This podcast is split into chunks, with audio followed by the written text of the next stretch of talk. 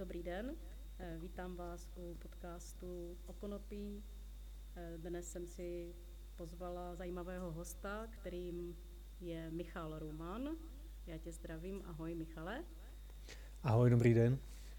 Tak, Michal Ruman je dlouholetý jaksi obhájce a bojovník za využívání konopí a za jeho využití v běžném životě.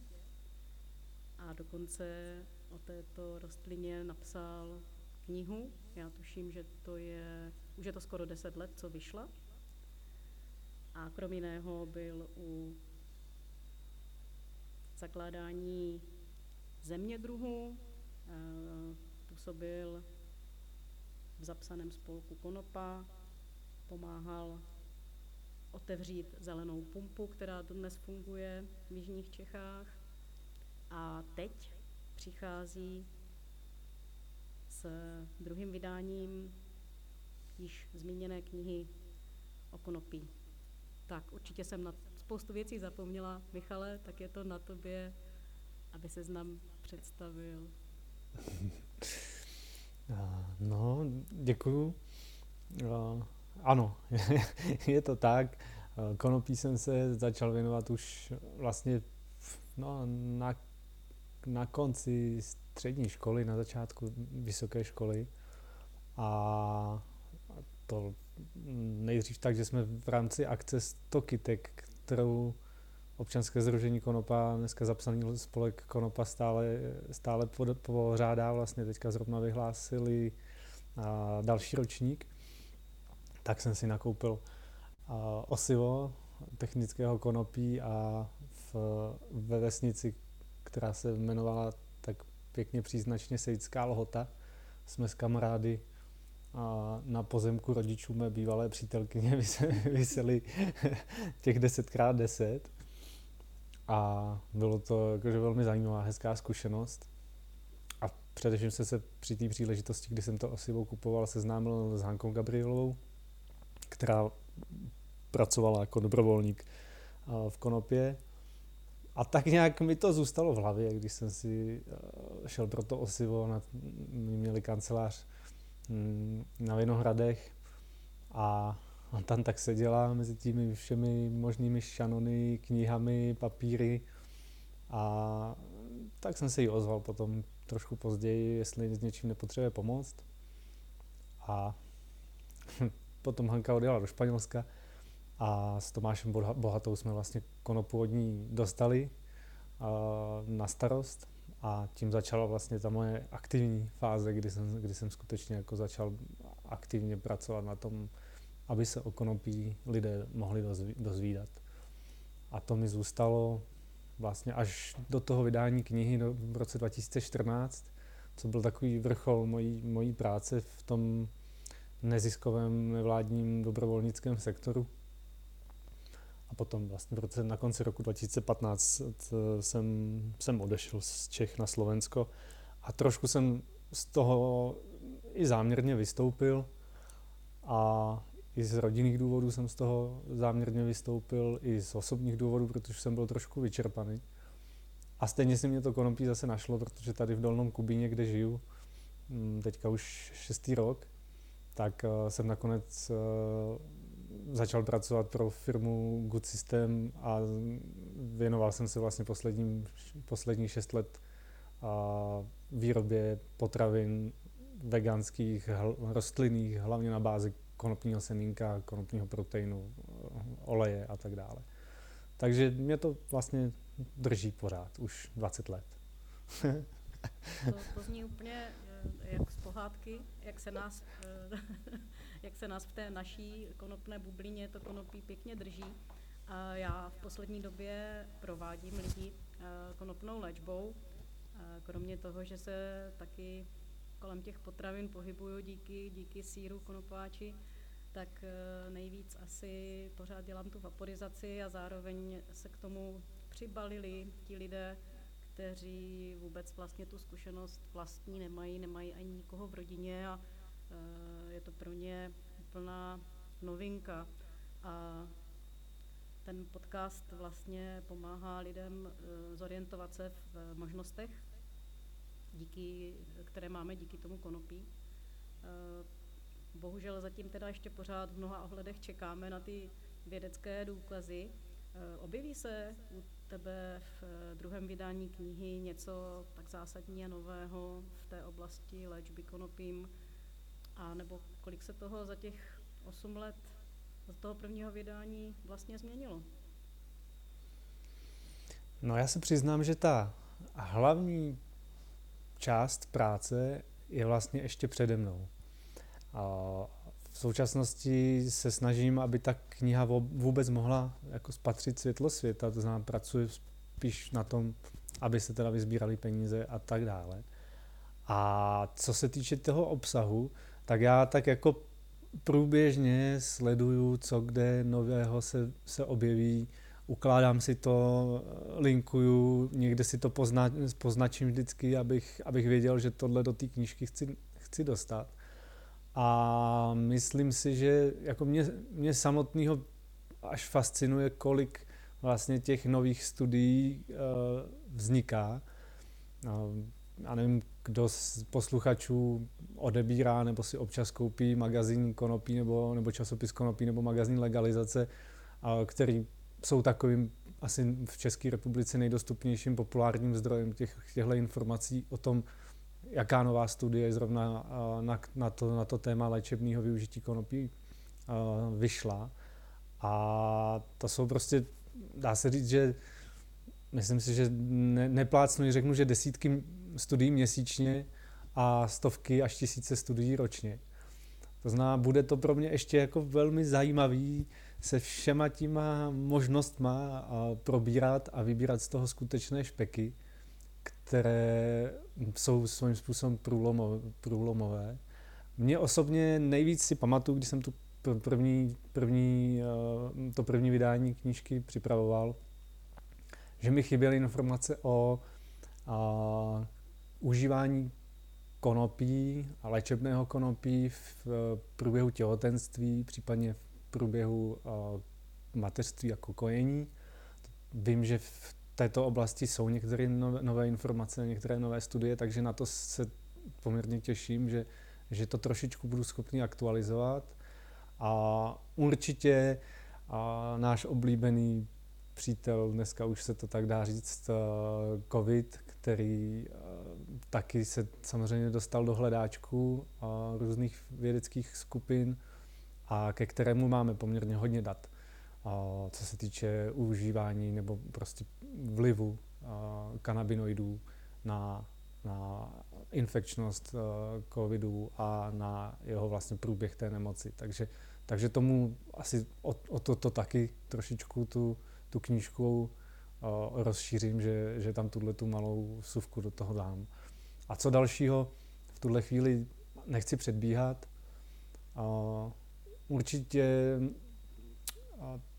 Velmi se mi líbí, že poslední dobou eh, se znova objevují informace o významu konopného oleje, protože eh, často se mluví o, o léčebném konopí, jako o užívání vlastně těch, eh, těch zelených částí rostliny, květů, mm, ať už orálně nebo, nebo kouřením nebo vaporizací a tak dále.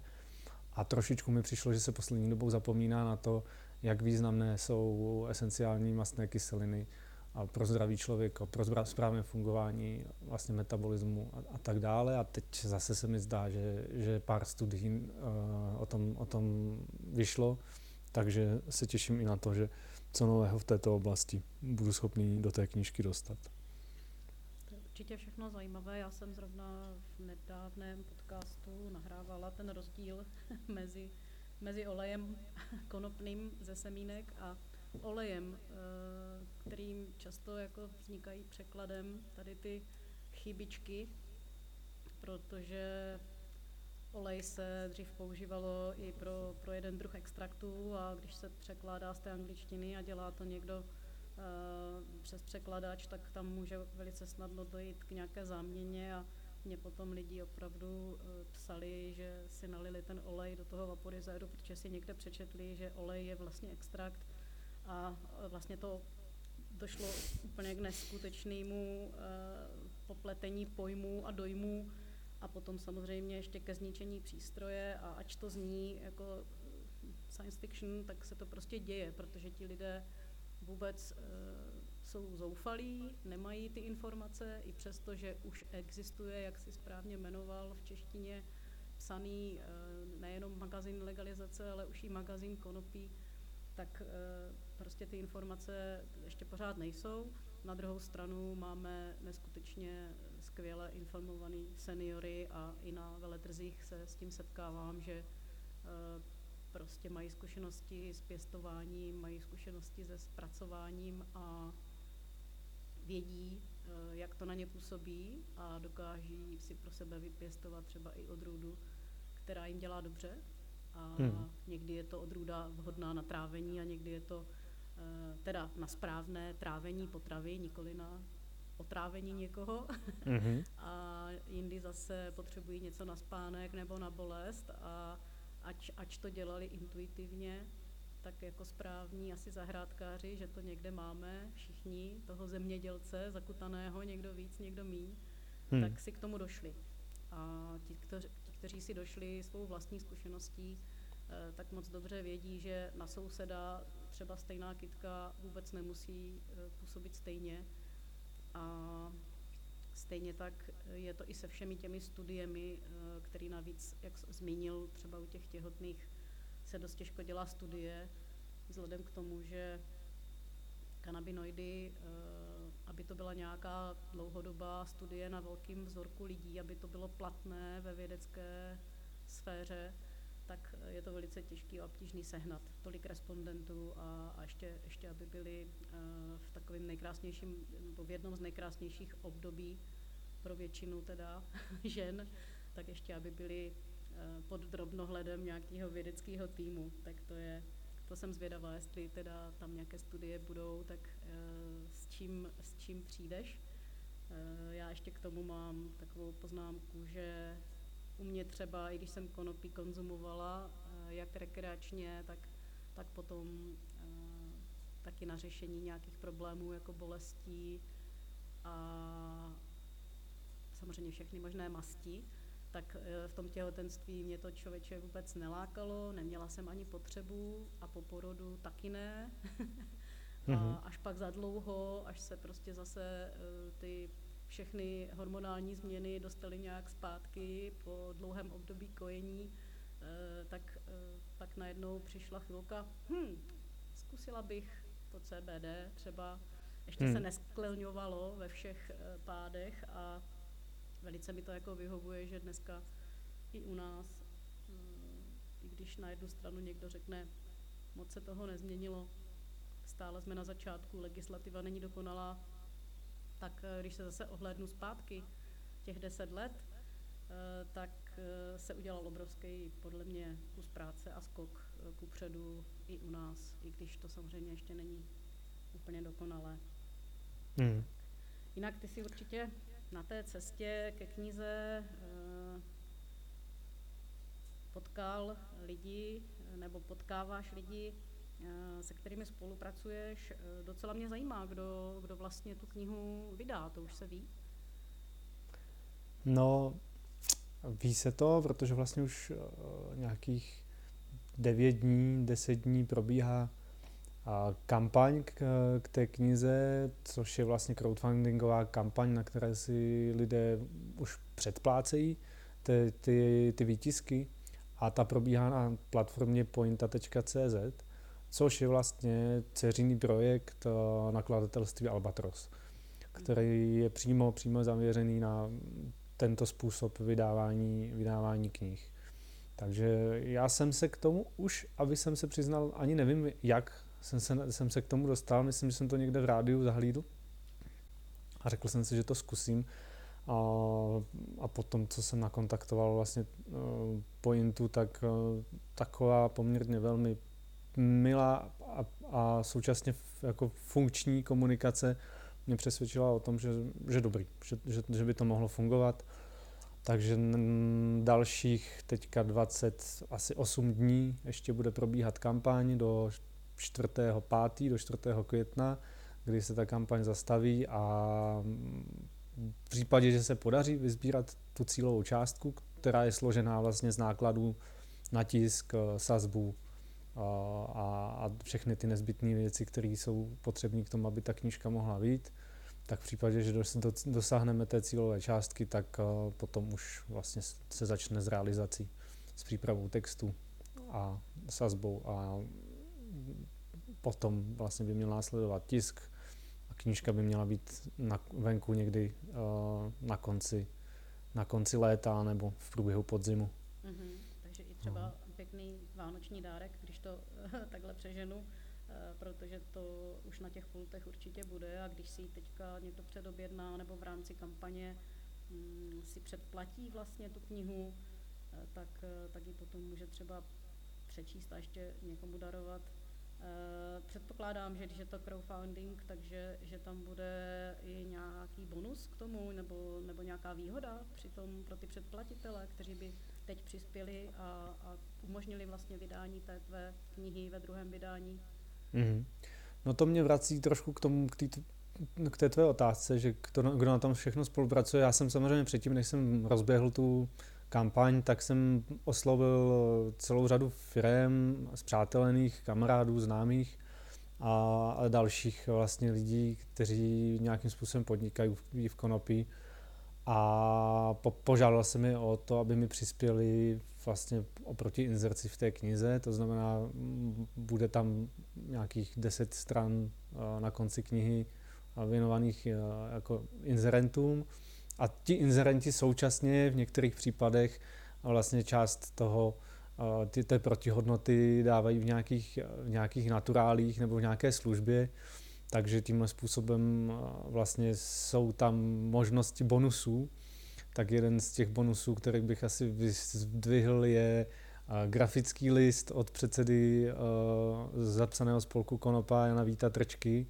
To bude takový jakože originál nazvaný Mimikry, ještě se k tomu budu vracet potom i v průběhu té kampaně mě na, na facebookovém profilu a tak dále, aby si lidi mohli jako prohlídnout ten náhled toho, jak to bude vypadat.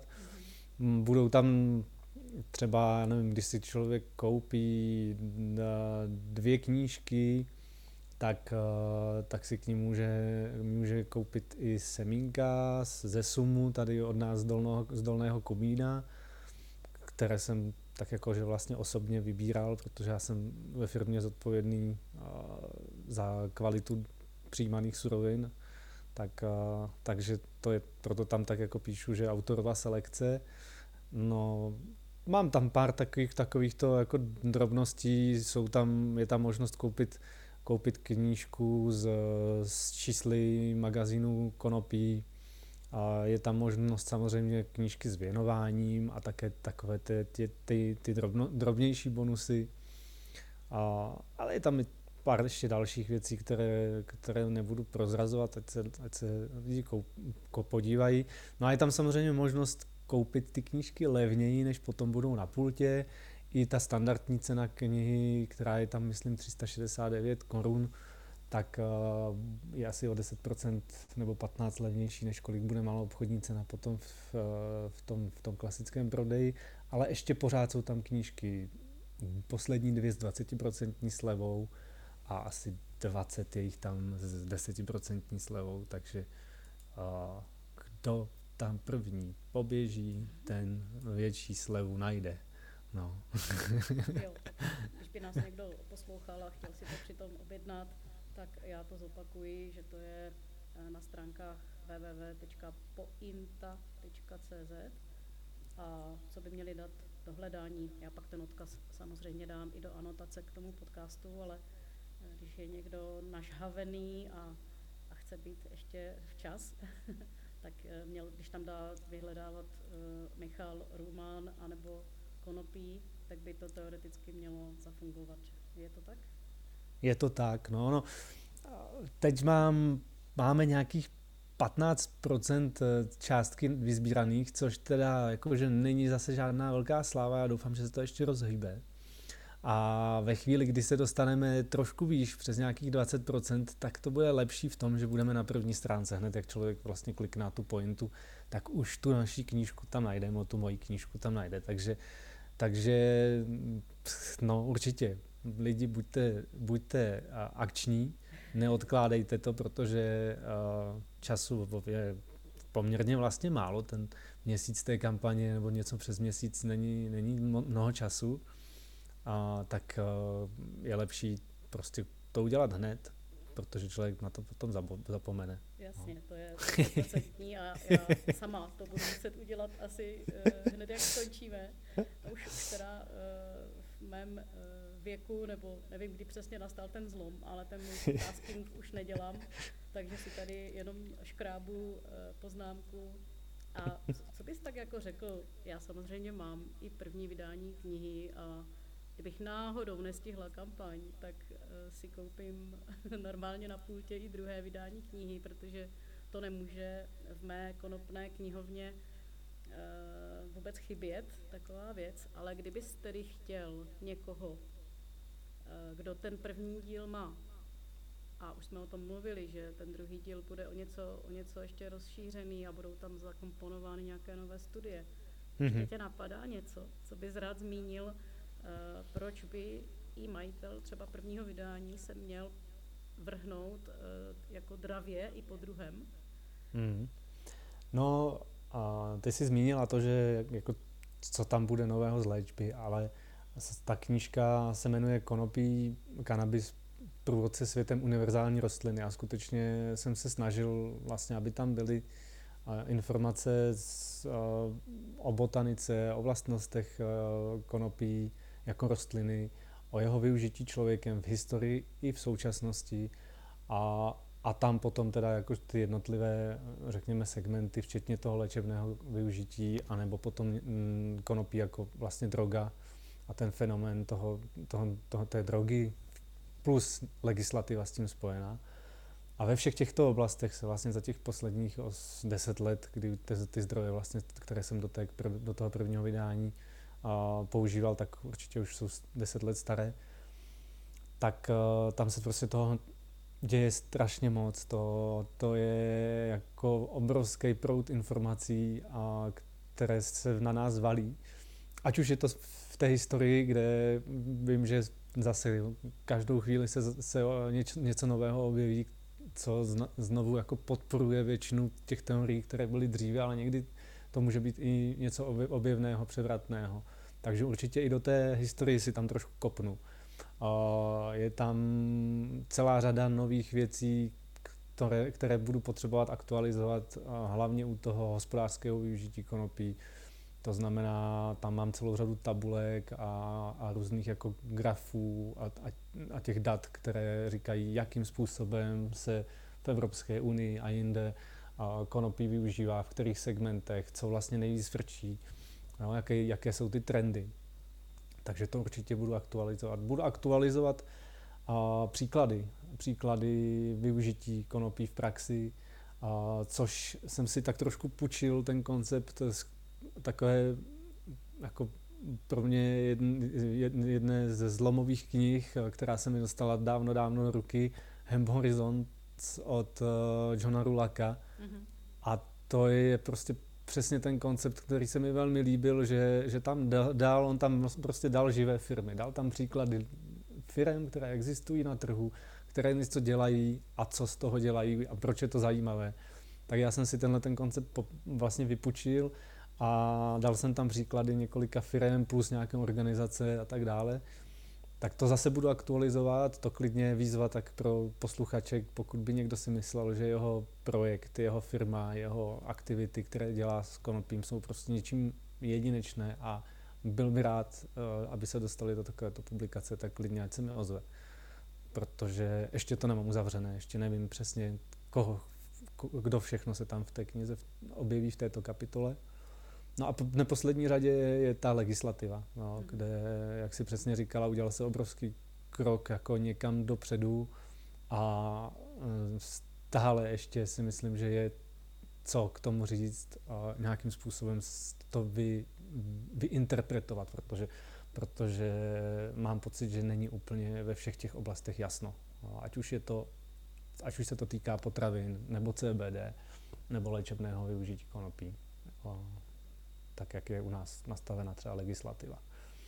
Takže jo, tak bude tam toho celkem dost. Vlastně se budu snažit aktualizovat tu knížku ve všech těch kapitolách. Já jsem si ji vlastně už během léta prošel a zaznačil jsem si, kde, kde to bude nejvíc nutno a je to hodně. Mhm, mhm. no.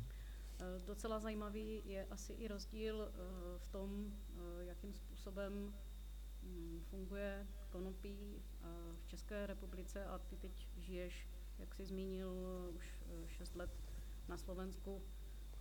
Dokážeš říct posluchačům, jako v čem to vlastně spočívá, co se na Slovensku děje, nebo nebo kam to tam směřuje, jestli, jestli se to blíží té naší legislativě, nebo je to úplně jinak. Dřív to byl problém, že eh, konopí bylo eh, v podstatě na té listině taky eh, jako omamných látek, včetně CBD. Já jsem někde zachytila informaci, že, že už tomu tak není a pak se to zase nějak vracelo, že něco je a něco není. Dokážeš mi v tom udělat jasno? No, je dobré, dobré si jako vybavit nebo zkusit si tak představit celou tu trošku jinou jako krajinu s jinými lidmi a s, jiný, s jinou politickou kulturou. A, a nejenom politickou. Já jsem se přistěhoval jsem do Dolného Kubína, což je vlastně Dolná Orava, kousek za Martinom, u, Rož, u, Rožom, u Rožomberka. A nevím, ne, jako i když mám kontakt se Slovenskem od malička, můj táta je Slovák, jezdili jsme do Bratislavy vlastně od malička, takže já mám ke Slovensku velmi blízko, tak jsem si nebyl vůbec schopen představit, jako jak jiné to tu je. V tomhle jako dost ultrakonzervativním uh, jako vnímání světa a dost tu hraje roli, jako zvlášť u nás v tomhle regionu, a poměrně jako až bykotní katolicismus, a, a který z velké míry, do, do velké míry determinuje jako to, jak jsou tady nastaveny jako i ty pravidla hry, jako co se týče politiky a, a legislativy. To znamená to, co si myslím, že u nás v Čechách jako by bylo něco, co by lidi vůbec nebyli schopni pochopit, že, že se někdo snaží jako aplikovat nebo navrhnout, tak tady to má velkou podporu, ať už, ať už je to otázka a prostě minorit, LGBT a, a tak dále, těch, těchto těch jako klasických témat, které vidíme i třeba v Polsku nebo v Maďarsku, tak samozřejmě je to i otázka konopí. To znamená, ta výchozí jako situace pro konopí tady není zdaleka tak jako mm, příznivá, jako by se dalo říct v Čechách. Jo. Mm, a výchozí situace znamenala, že Slovensko bylo poslední zemí v Evropské unii, a které neumožňovalo normálním zemědělcům pěstovat konopí, technické konopí. Mm-hmm. No. Vlastně pouze v případě, že měli prostě povolení k zacházení s omamnými psychotropními látkami, to znamená, měli i na to nějaké ty certifikáty, osvědčení a tak dále, či pro normálního zemědělce nepřístupná oblast. To se změnilo, že až, až eh, vlastně někdy, myslím, že v roce 2006 nebo 2008, teď se nejsem přesně jistý. A i tak je to pro nás tady komplikovanější, třeba pro mě, který jsem byl zvyklý si prostě pár rostlin na zahradě pěstovat jo, v rámci toho našeho 100 metrů čtverečních, technické konopí, legální. Mm-hmm. Znám, měl jsem certifikovanou odrůdu, Vysel jsem si, když jsem měl větší prostor, vysel jsem víc. Tady já tohle udělat nemůžu vlastně, já potřebuju mít a, zemědělskou plochu, normálně jako mm, ornou půdu a jsem schopný vyset. A někdo říká, že minimálně třetinu hektarů v jednohektarovém celku, který musím přihlásit kvázi na dotaci, nemusím žádat o tu dotaci, ale musím vlastně jako projít tím procesem. Někdo říká, že jde vypěst, jako pěstovat i méně než tu třetinu hektarů, zase jenom prostě musím splnit tu povinnost. Ten výklad toho zákona zase není úplně jasný. Mm-hmm. Takže mě osobně to třeba velmi omezuje, protože starám se tady o plantáž s rybízy a saroní. Jsem často vlastně s půdou v kontaktu a velmi by mě pomohlo vlastně i třeba v tom mým jako mm, zemědělským, v té, v té mé zemědělské činnosti, kdybych si tam mohl jo, ještě vypěstovat a prostě nějaké, nějaké rostliny konopí a zužitkovat je, a ať už pro sebe, anebo, anebo i prostě nějakým způsobem je zpracovat a prodat. A to mi jako tenhle, ten, tato legislativa neumožňuje.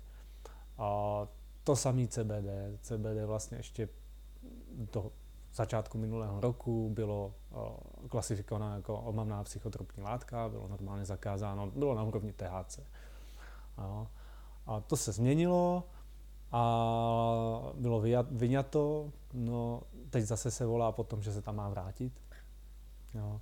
To samé například, co se týče potravin. Jo. Jako ministerstvo zdravotnictví zrovna včera můj, můj vlastně zaměstnavatel tak dával na, jako takový poust, že boj ministerstva zdravotnictví s konopnými potravinami, protože prostě aktuálně řeší nějakou situaci, kdy mladý začínající podnikatel by chtěl začít prodávat konopné potraviny.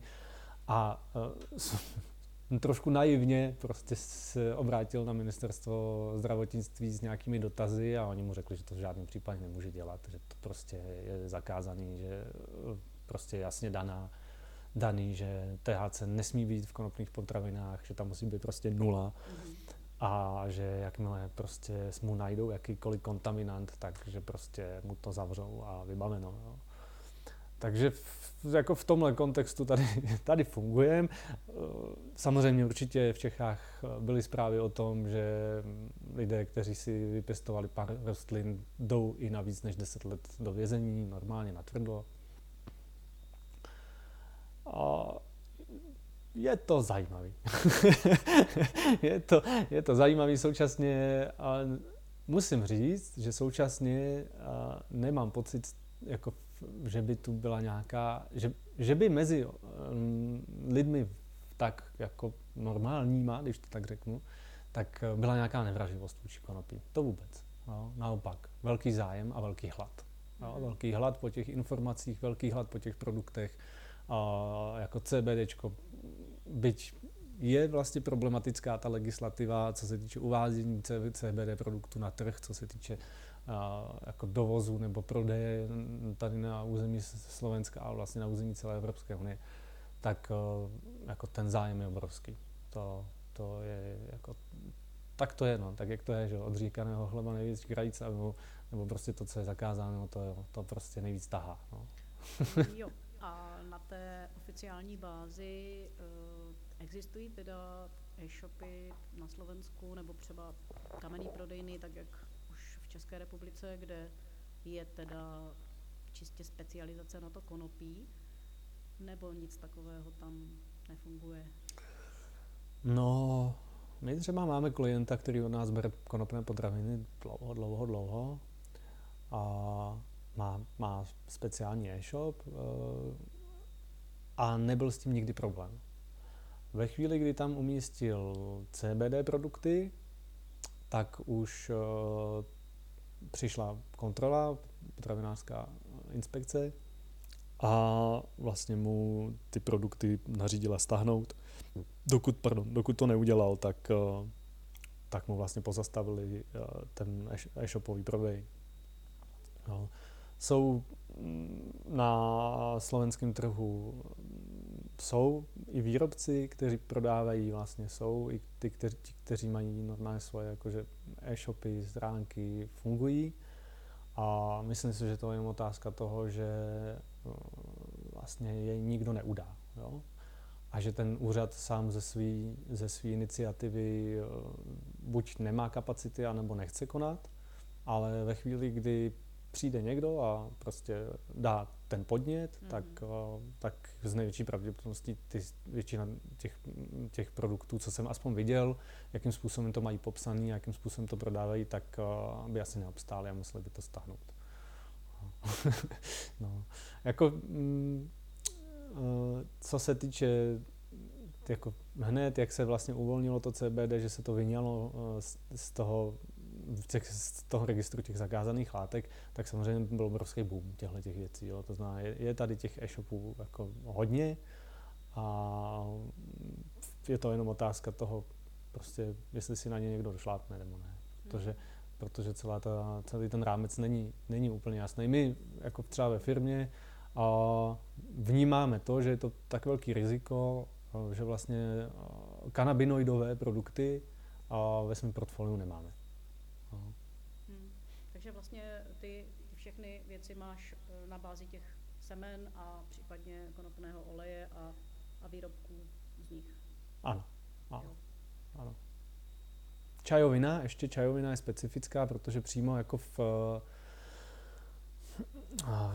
je vyjmenovaná konopná čajovina jako, jako prostě možnost. Jo? To znamená, je to normálně vyjmenovaný v, v teď nevím, jestli to ve farmakologickým nebo v, v potravinářském nějakém registru. Mm-hmm. To znamená, je, je, je na rozdíl třeba od Čech, jo, kde zase jakoby, tohle je taky taková trošku šedá zóna, mm-hmm. tak na Slovensku je jako konopný čaj normálně, že legální. Ale zase se tyhle ty pánové a dámy z toho ministerstva zdravotnictví nechali slyšet, že to, že to je omyl a že to budou chtít dát pryč. Mm-hmm. A stejně by asi platilo, že tam musí být uh, eh, THC nula a umím si to představit u CBD oleje, kde to jako dokážou, sice složitě, ale jako dokážou to vynulovat, ale u toho čaje úplně si nejsem jistá, jako jestli tím správně rozumím herbu jako takovou, že by někdo udělal s nulou, to asi není ani reálné. No, tak uh, existují odrůdy, že například Santika, která vlastně má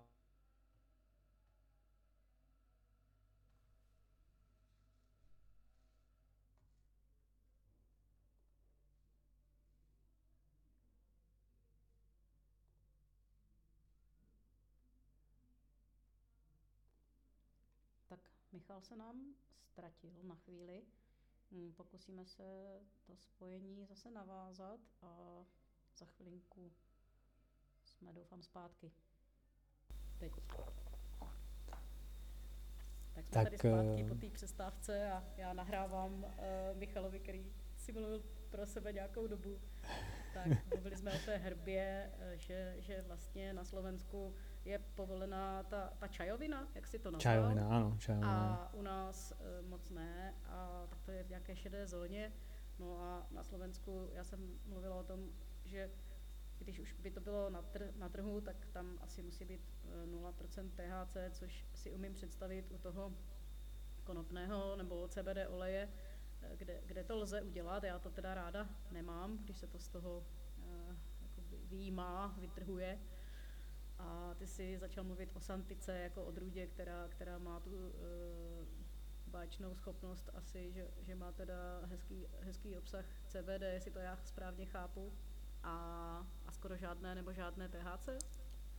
A Santika je vůbec specifická v tom, že ona má, a, dá se říct, že mm, nedetekovatelné množství THC, nebo velmi, velmi nízké, pod hranicí nějakého úplného limitu a ne příliš vysoké obsahy CBD, ale vysoké obsahy CBG.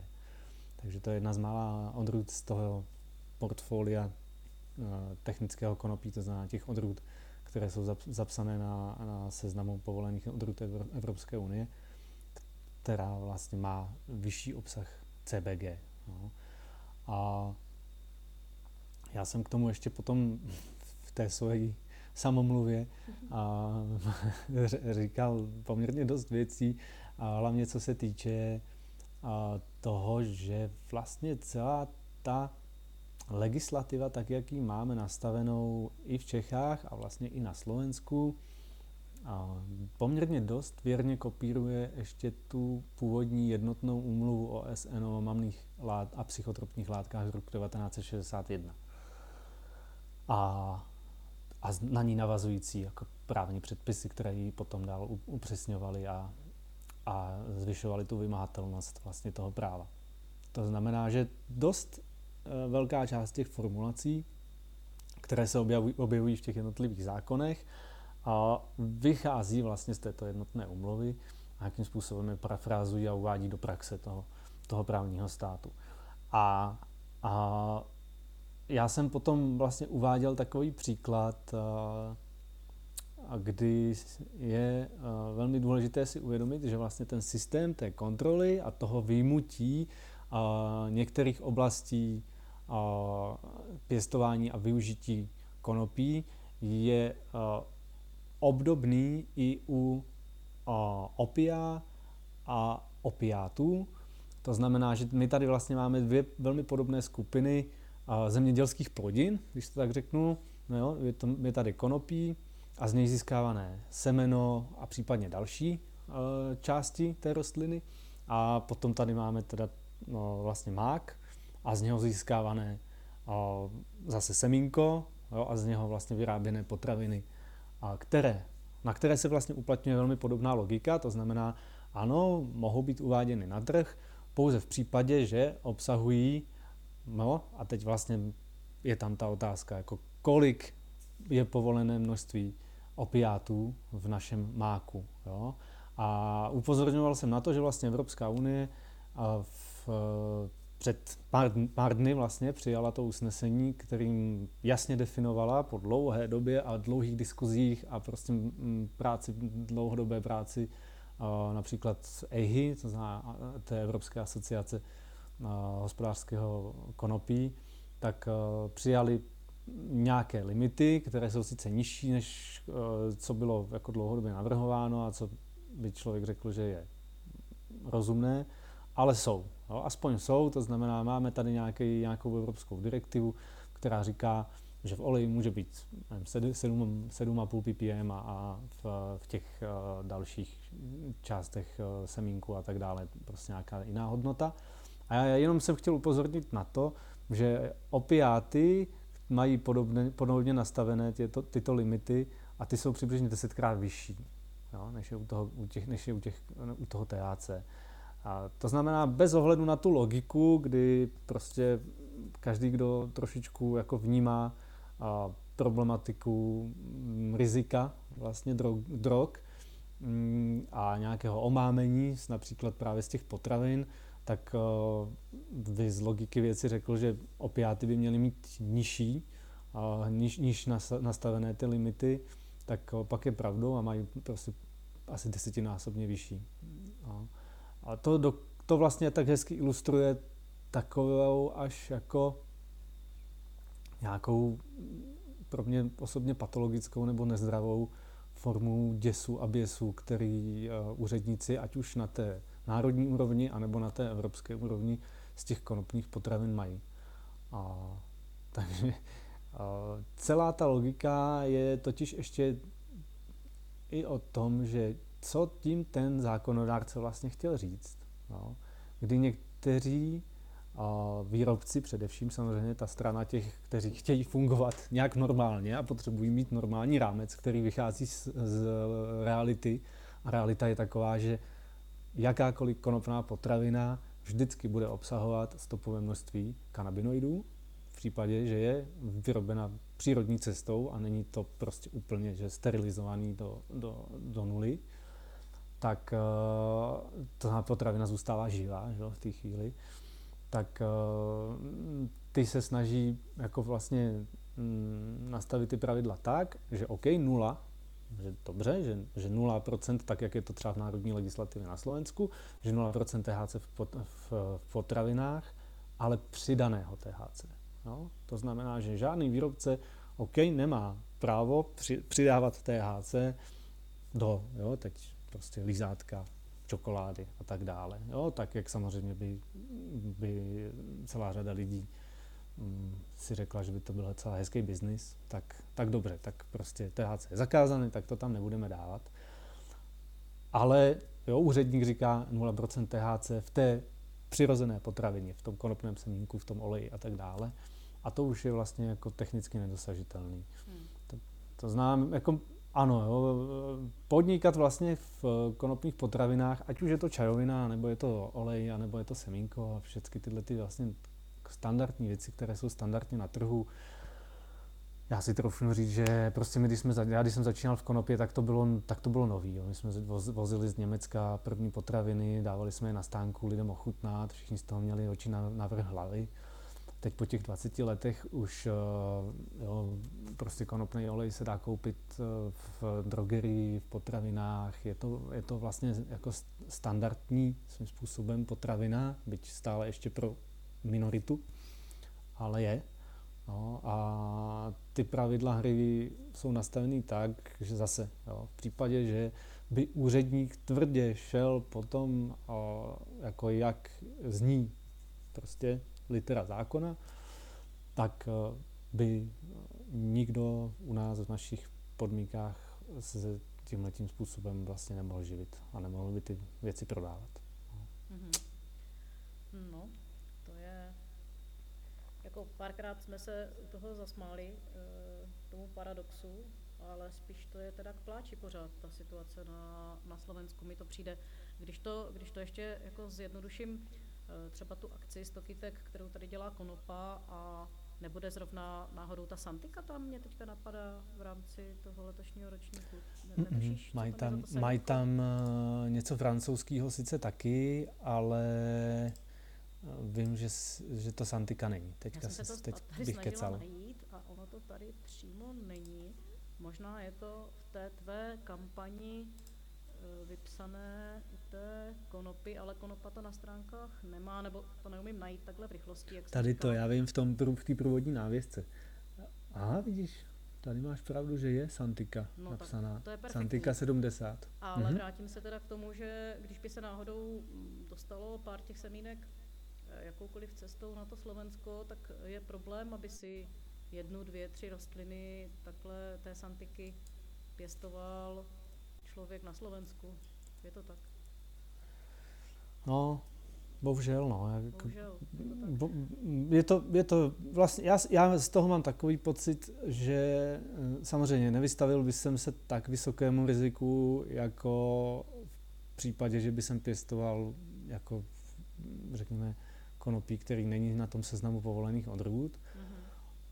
A to, tam, jak jsem uvedl ten pří, případ, tady eh, mám kamaráda, který, který mi říkal o svém kamarádovi tady z Horné Oravy, a chlapec, který byl poměrně čerstvě otcem a měl rozběhnutou firmu na design přírodních zahrad, nebo zahrad jako taky, takových, nevím jestli přírodních, a prostě vzal architekt, šel na 10 let na tvrdo. No. Napsal několik odvolání, několik dovolání, žádostí o milost a zatím se to nehlo nikam, no, vůbec nikam.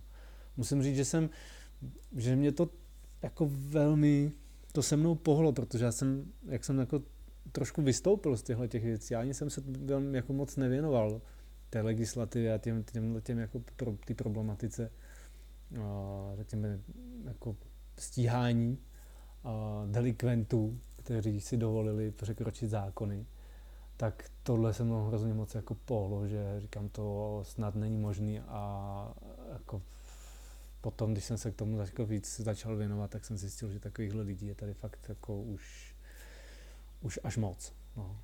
Byť teďka zase se trošičku blízko na, na lepší časy, protože už prezidentka podepsala zákon který zmírňuje ty tresty.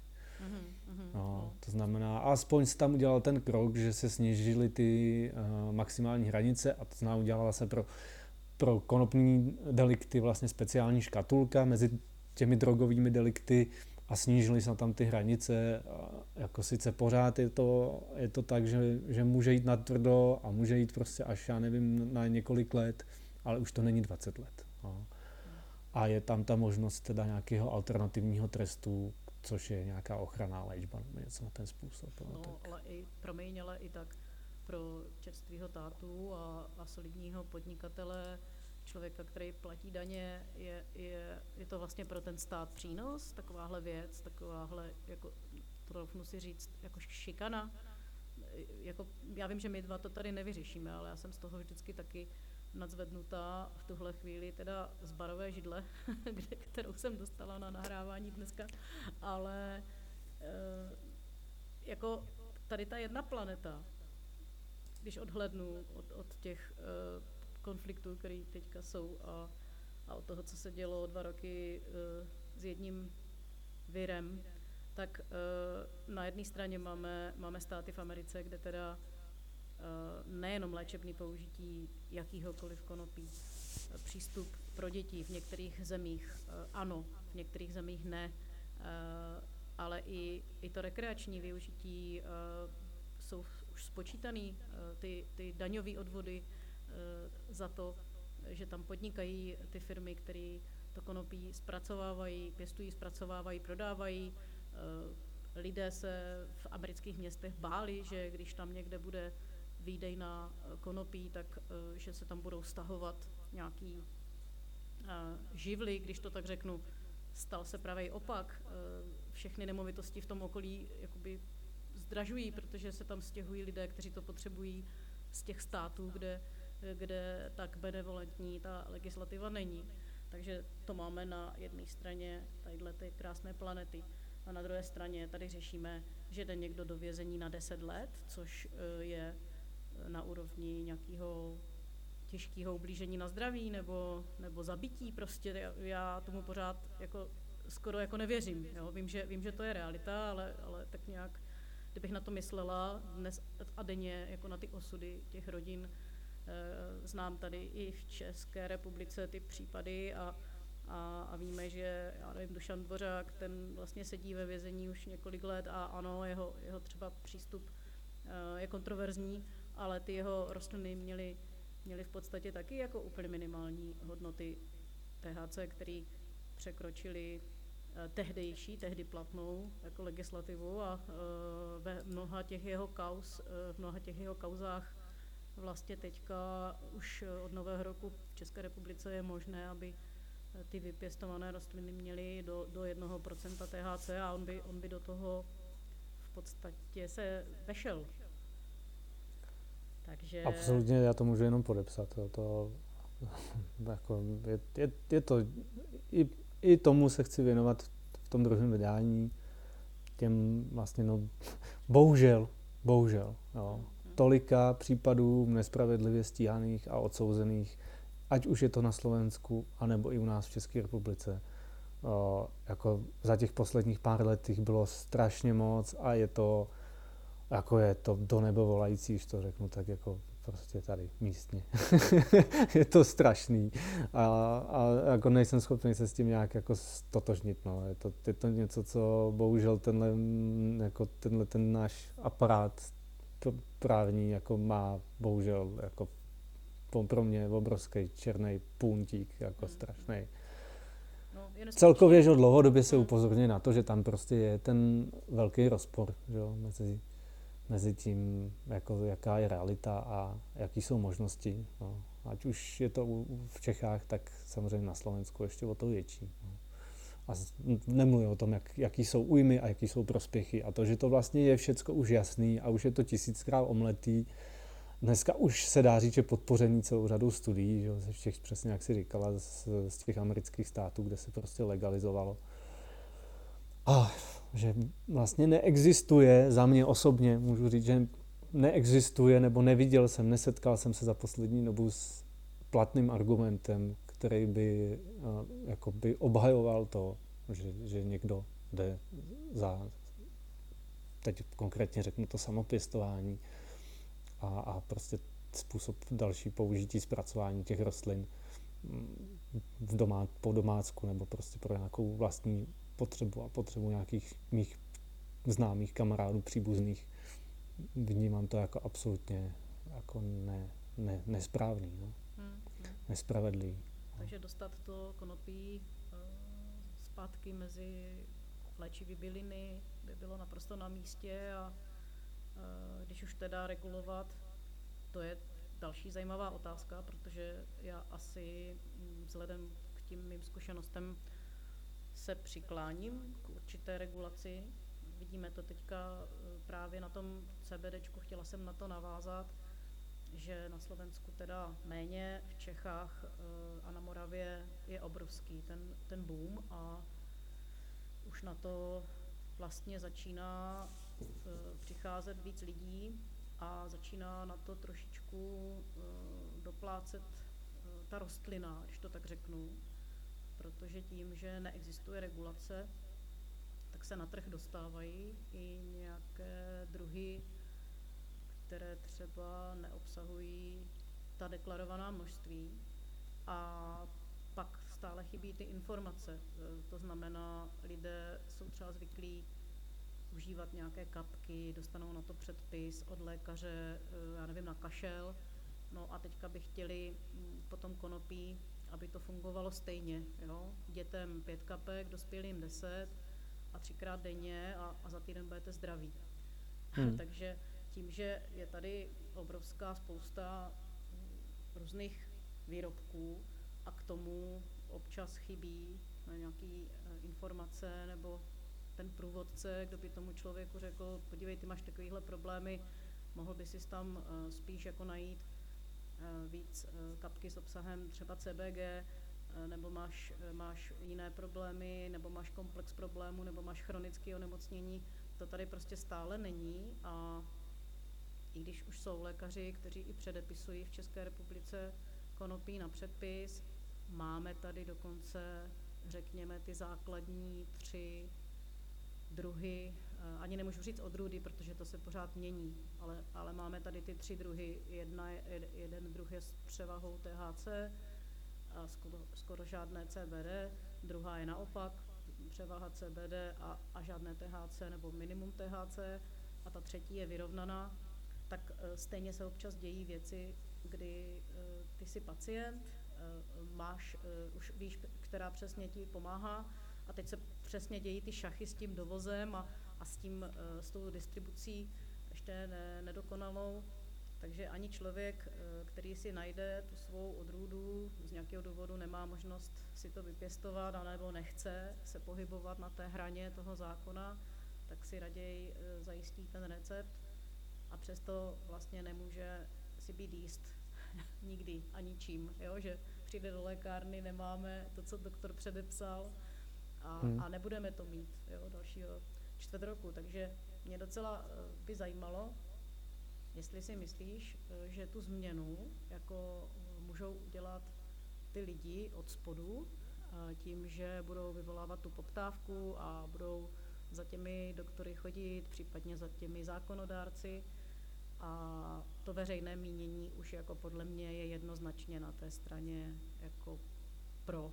Není to třeba hmm. 80 ku 20, je to 59 ku 41, ale hodně lidí to poznalo na vlastní kůži a teď jde o to, jestli by ty zákony, podle mě, jako v demokracii, asi měly kopírovat uh, tu většinu nebo to veřejné mínění.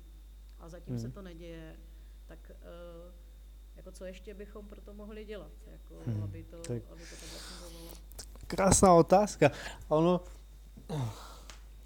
víš, ono přesně jako ještě se vrátím k tomu CBDčku, jo. A tam si myslím, že přesně se ukazuje ten problém toho, že vlastně dostali to CBD do té šedé zóny. Jo. Že na té úrovni Evropské unie, Evropské komise vlastně přijali to nařízení, že vlastně CBD je novel food a současně eh, až na, na jednu výjimku vlastně neumožnili ani těm lidem, kteří se teda byli ochotní tam nalejt těch ty desetitisíce euro, který stojí ten registrační proces, tak jim vlastně neumožnili jako pro, proregistrovat celou tu, eh, projít celou tou registrační anabází a, a jako získat teda to povolení k tomu prodeji toho novel food. To znamená, že v tuhle chvíli vlastně celá ta, ten segment CBD a prodeje CBD pro lidský použití, anebo i pro, pro veterinární použití je vlastně v šedé zóně a, a tím pádem si vlastně nikdo nemůže dovolit svým způsobem podávat plně jako informace o tom, jaký to je produkt a jakým způsobem ho používat. No. To znamená, podle mě jako celý, celý ten jako zázrak z Novel Food je velmi kontraproduktivní, bohužel. No, bohužel v tomhle směru se nepodařilo přes velmi intenzivní lobbying uh, právě třeba ty EIHY, ty Evropské asociaci uh, hospodářského konopí, tak, tak se jim nepodařilo jako prosadit to, že konopí je tradiční a že je, může zůstat jako v klasickém režimu. A tím se i dostávám k té tvý druhé otázce, nebo té druhé části otázky, co se může dělat. Jo. Dnešní systém parlamentní zastupitelské demokracie, která má prostě navíc ještě k tomu jako několik úrovní a funguje, aspoň taková je moje zkušenost, velmi účinně přes ten lobbying. Jo. A tam už potom je to vlastně jako nějaký souboj, řekněme, těch zájmových skupin a toho, co která ta zájmová skupina sleduje. A jestli se jí podaří vlastně si získat eh, podporu těch, kteří potom následně rozhodují. A na té úrovni toho národního státu, eh, aspoň takovou máme zkušenost i třeba z konopy, už z dřívějška, že jako ve chvíli, kdy člověk dlouhodobě na něčem pracuje a vytvoří si vazby k těm konkrétním zodpovědným úředníkům v těch konkrétních úřadech, které vlastně mají na starost přípravu těch podkladů, tak tam může udělat nejvíc práce. No. Tam mám pocit, že v případě, že to není úředník, který hlavně chce mít pokoj a klid a prostě jakoby není ochotný vlastně jít s nějakým vůbec novým tématem kvůli tomu, že jako ví, že to prostě bude znamenat práci. A tak v případě, že tam někdo, kdo jako skutečně má zájem na tom, aby věci fungovaly, což čest těmto lidem, kteří ještě pořád v těch úřednických pozicích se dají najít, jo, například na ministerstvu zemědělství a jsme se s takovými lidmi setkávali a bylo to vlastně velmi fajn. A v té chvíli je možné, možné tam vnášet jako konstruktivní připomínky a, a vlastně návrhy, které v případě jsou dobře vyargumentovány a obhájeny, tak se můžou dostat až do podoby nějakých jako návrhů na jo, nějaký předpisy, buď na té úrovni, řekněme, nižší, anebo potom už e, k těm legislativním změnám. Takže já, pokud bych měl říct, co může občan dělat, jo, jako aby se uh, legislativa zesouladila s, uh, řekněme, s tím, jaká je realita současné společnosti a jejího přístupu ke konopí, tak to si myslím, že může člověk dělat. Že skutečně jako využít ty stávající organizace, které se těm tématům dlouhodobě za, za, zaobírají, to znamená, a nebo toho hospodářského využití konopí, konopa, a, nebo konopářský lnářský svaz, a u těch problematik jako drogových a léčebných, tak samozřejmě mm, legalizace jako združení, anebo kopac, pacientské združení. No, a vlastně jako zkusit, zkusit pracovat uvnitř těchto organizací v případě, že má někdo jako chuť a má energii a, a jako má i třeba ochotu se učit, že? protože tam je to hodně o tom být ochotný se učit, pochopit uh, ty, celý ten legislativní rámec, celý ten proces a ty jednotlivý zájmový jakoby tlaky, které se tam prostě střetávají a najít tu cestu. Jo. I k třeba k nějakému kompromisu, když už to nějak nejde. Jo. Ale, ale prostě pokud se máme dostávat dopředu, tak je to touhletou prací. Tak, jak ji dělal uh, jako nebohej uh, Tomáš Zábranský jo, a prostě jeho, jeho parta, která prostě měla nějakou vizi a tu vizi dokázala napříč vlastně těma politickými stranama postupně dostat i do té do politické reality.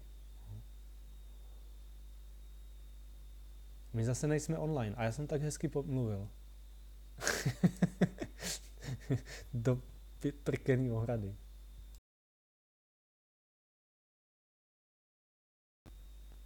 Jano, slyšíš mě? Tak, já tě slyším, je to dobré. Tentokrát jsme se nerozpojili úplně. Aha, tak. dobře. Já jsem, já jsem k tomu pouze, pouze přitakávala a chtěla jsem ještě uh, se zeptat. Myslím si, že nahrané je to pěkně celé. Eh, co si myslíš, eh, fungují, na Slovensku asi nejsou žádné konopné veletrhy a slavnosti nebo nic takového se tam moc asi neděje a v, a v Čechách máme, nebo v Čechách máme jeden, na Moravě máme jeden. Při, přispívají takový akce podle tebe? Jako za mě jo, protože tam, tam se děje, to je opravdu jako svátek, jo, konopí. Se dějí věci, kdy, kdy člověk může za tři dny vstřebat spoustu těch informací, potkat ty lidi, který je někdy náročný potkat, protože třeba už v případě zmíněné Hanky Gabrielové, tak ta je všude ve světě a, a doma se vždycky myhne. Tak, tak tyhle ty akce mám hrozně ráda. Vím, že, vím, že tam jezdí i hodně lidí ze Slovenska. Teď nám se blíží termín po té, co loni nám to překazil covid, tak, tak letos teda Konopex v Ostravě bude, tuším 22 začíná, nebo 23, teď se tady dívám do diáře. 22, 22 pátek, 23 sobota, 24 neděle. Takže to bychom, nejdřív teda tvůj názor. Jestli si myslíš, že přispívají uh, tyhle akce v Čechách ještě k tomu, aby, aby se měnilo nejenom to veřejné mínění, aby se ta informace šířila uh, správným směrem, a, ale že to může mít vliv i potom uh, na to, co se děje tedy v těch kruzích úředníků a legislativy. No, pro mě je to trošku jako složitější otázka, protože já si vybavuju zároveň, já nevím, některý veletrhy třeba, který už dneska neexistují, který se jako vyznačovali poměrně vysokou mírou jako toho, že tam chodilo hodně lidí takových jako lobotomických, jo. Víš asi, o čem mluvím, jo? Prostě lidi, kteří skutečně jako užívají konopní drogy excesivně svým způsobem, mm. jako byl jsem mladý, taky jsem hodně hulil, jo? ale a vím, že to pro člověka, který, a řekněme, tam jde opravdu jako kvůli tomu léčebnému využití, anebo prostě pro nějakého, řekněme, strážce zákona, který to tam má jako nějakým způsobem hlídat, tak to může jako být takový jako odrazující případ jo, a příklad toho, že jo, jsou to opravdu jako zhulky fetky. Takže tohle je něco, čemu se asi těžko, těžko vyhnout na těchto hromadných akcích. Mm-hmm. A jako, nebo příklad jako milion marihuana marč, jo? To je možná asi, asi, asi v tomhle směru ještě takový, jako, jo, tam prostě na jednu stranu já jsem té akce měl vždycky jako super pocit, protože jsem si to velmi užil, my jsme mhm. tam prostě měli stánek a, a mhm. jako dělali jsme tam workshopy a líbily se mi jako vystoupení na pódiu a tak dále. A současně tenhle ten aspekt jsem tam vždycky vnímal. Jo? Mhm. Že pro člověka, který je jako úplně mimo těchto kruhů, tak uh, některé ty scény, které tam může jako vidět, můžou působit na něj jako, že trošku odrazujícím způsobem. Jako je pravda, že já jsem vlastně ten insider, který to všechno vidí uh, spoza toho stánku, případně spoza pultíku na konferenci, uh, kdy se tam setkávám s lidmi, kteří přišli pro informace a nebo si přišli pro sír a něco se dozvědět o tom, jakým může konopný semínko v síru nebo i mimo sír v jakékoliv jiné potravině udělat dobře a nevidím, nevidím ty věci, které se dějou před halou, za halou, a případně potom večer na, na nějakým mejdanu následným. Takže já to asi vidím e, zevnitř té bubliny jinak, než, než když přijde někdo zvenčí. Nicméně vím, že nedochází k žádným, já nevím, demolicím nebo Prostě nedějou se tam žádný násilný činy, jestli mi rozumíš, jo, že třeba fotbal, když to teda takhle hloupě srovnám trošku, jo, fotbal, na který jdou miliony jako peněz, ať už ze soukromých zdrojů, nebo i potom uh, z těch uh, státních, tak uh, jestli se nepletu, tak jsou pořád podporovaný tady ty věci. Já proti tomu taky nic nemám, aby sport byl podporovaný, ale, ale prostě působí to při takových velkých akcích uh, i velké problémy a musí tam být opravdu velké množství policejních sil, když se utkají dva manšafty, eh, které jsou třeba nějak zásadně vyhraněný proti sobě, tak, uh, tak tohle se neděje. To, že na to stát nasazoval v minulosti, teď už myslím, že snad ne, ale Eh, stalo se to při tom Konopexu prvním a stalo se to někdy i na, na Kanafestu, že tam prostě v okolí festivalu byly rozmístěny ty hlídky a kontrolovali a nechali si šacovat ty lidi a dávali pokuty za množství větší než malé, tak to už jako je věc toho přístupu toho státu, ale rozhodně není potřeba nasazovat masivně, co tady vidím eh, při každém hokeji nebo fotbale, eh, že tam je prostě několik desítek těžkooděnců. Jo. Absolutně, jako v tomhle s tebou absolutně souhlasím, že, že já jsem jenom chtěl jako trošičku jo. uvést ten, ten, eh, řekněme, že dokážu si představit, že existují skupiny lidí, kterým tento typ akce eh, může působit problém. a ne, ne, ne, nemusí pro ně být eh, jako tím, co je přesvědčí pro to, aby, aby byli pro nějakou, jo, nějakou další míru liberalizace třeba konopných drog, anebo, nebo pro větší využití a, a jako lepší, zle, zlepšení podmínek pro využití konopí, konopí jako potraviny. No. Mhm. To znamená, může tam z toho mít někdo nějaký takovýhle třeba dojmy.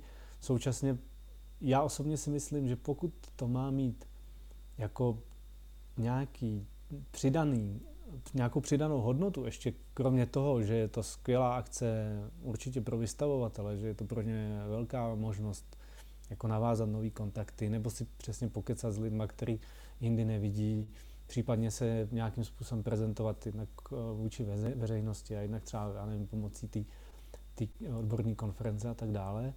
Takže by určitě bylo k věci, že by se, kdyby, a pokud nejsou, já teďka třeba poslední ročníky jsem tolik nesledoval, protože jsme neměli tam zastoupení, ne, neřešil jsem to osobně, tak jako mít tam nějakou formu workshopů, přesně zaměřen, zaměřených na tyhle ty ožehavé témata, nebo na ty, na ty věci, které nás tlačí. Jo? Jako nás jako podnikatele, nebo nás jako lidi, který, který uh, se snaží vlastně vytvořit ty podmínky pro to, aby člověk mohl v tom odvětví podnikat.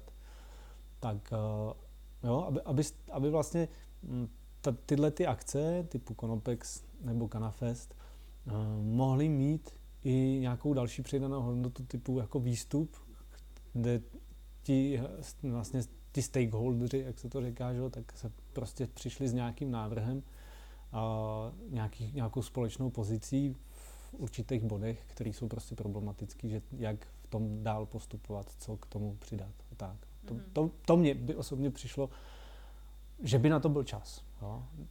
Teda nevím, jestli by byl zrovna to čas na tom Canvestu, ale byl by na to čas jako v tom smyslu, že tu pře, převzít tu iniciativu, jo, jo, jo. převzít tu iniciativu a začít do toho opravdu šlapat, mm. protože, jak říkáš, jako doba nazrála. No. Mm-hmm. Stát se tím hybatelem uh, jako samo o sobě, že už když máš to jméno, tak zase za tebou stojí nějaká práce a, a můžeš to odprezentovat úplně jinak, než, než někdo, když musí začínat od začátku. No, ano mě v té souvislosti ještě napadla otázka, takhle se oslým můstkem pře, pře, přiklopím uh, zase ke knize, protože když se dějí ty veletrhy, tak se většinou do mainstreamu, jako do nějakých uh, highlights v těch zprávách dostane nějaká minutová, minutový záběr, jak uh, právě někdo před halou má nad sebou oblak kouře, nebo jak eh, při Milion Marihuana March byla zastavená magistrála v Praze a, a tak zoufalí řidiči prostě museli asi pět minut čekat. tak to jsou, to jsou jako věci, které se dostanou do mainstreamu a uh, aspoň něco, jo, jak se říká, i taková reklama špatná je někdy dobrá, ale povedlo se tobě třeba, uh, nebo zkoušel jsi se dostat s knihou někam Eh, do, to, do těch veřejnoprávných médií nebo do, do nějakých třeba klidně i soukromých, ale do těch mainstreamových médií? Zatím ne. Mm, je pravda, že jsem si trošičku dělal takovou jako obšlapával jsem si pole, jo, že co, kde by mohlo jít a že ještě jsem jako nehodil flintu do žita, že dá se říct, že jsem si tak něco vytipoval a chystám se, že oslovím no, ty redaktory.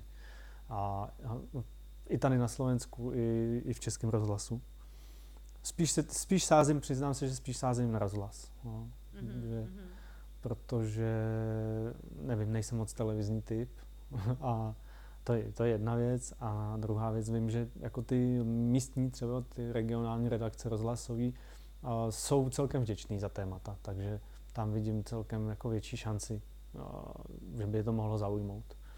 No, no, já teda už dlouhé roky televizi nemám, nebo nesleduju, ale možná ti dám tip. nevím, nevím, jak je to aktuální, ale ty máš neskutečně civilizovaný projev a já tě znám i z mnoha uh, jako diskuzních setkání, kde, kde jsi moderoval uh, tu, tu diskuzi a vždycky mi to přišlo, že to mělo díky tobě hlavu, patu, spát a že jsem odjížděla úplně nabitá tou energií a tak si myslím, že bys jako právě tím mohl zapůsobit i, i na ty televizní diváky. A teďka nevím vůbec, na kterým je to kanále, ale jsou to nějaký snídaně.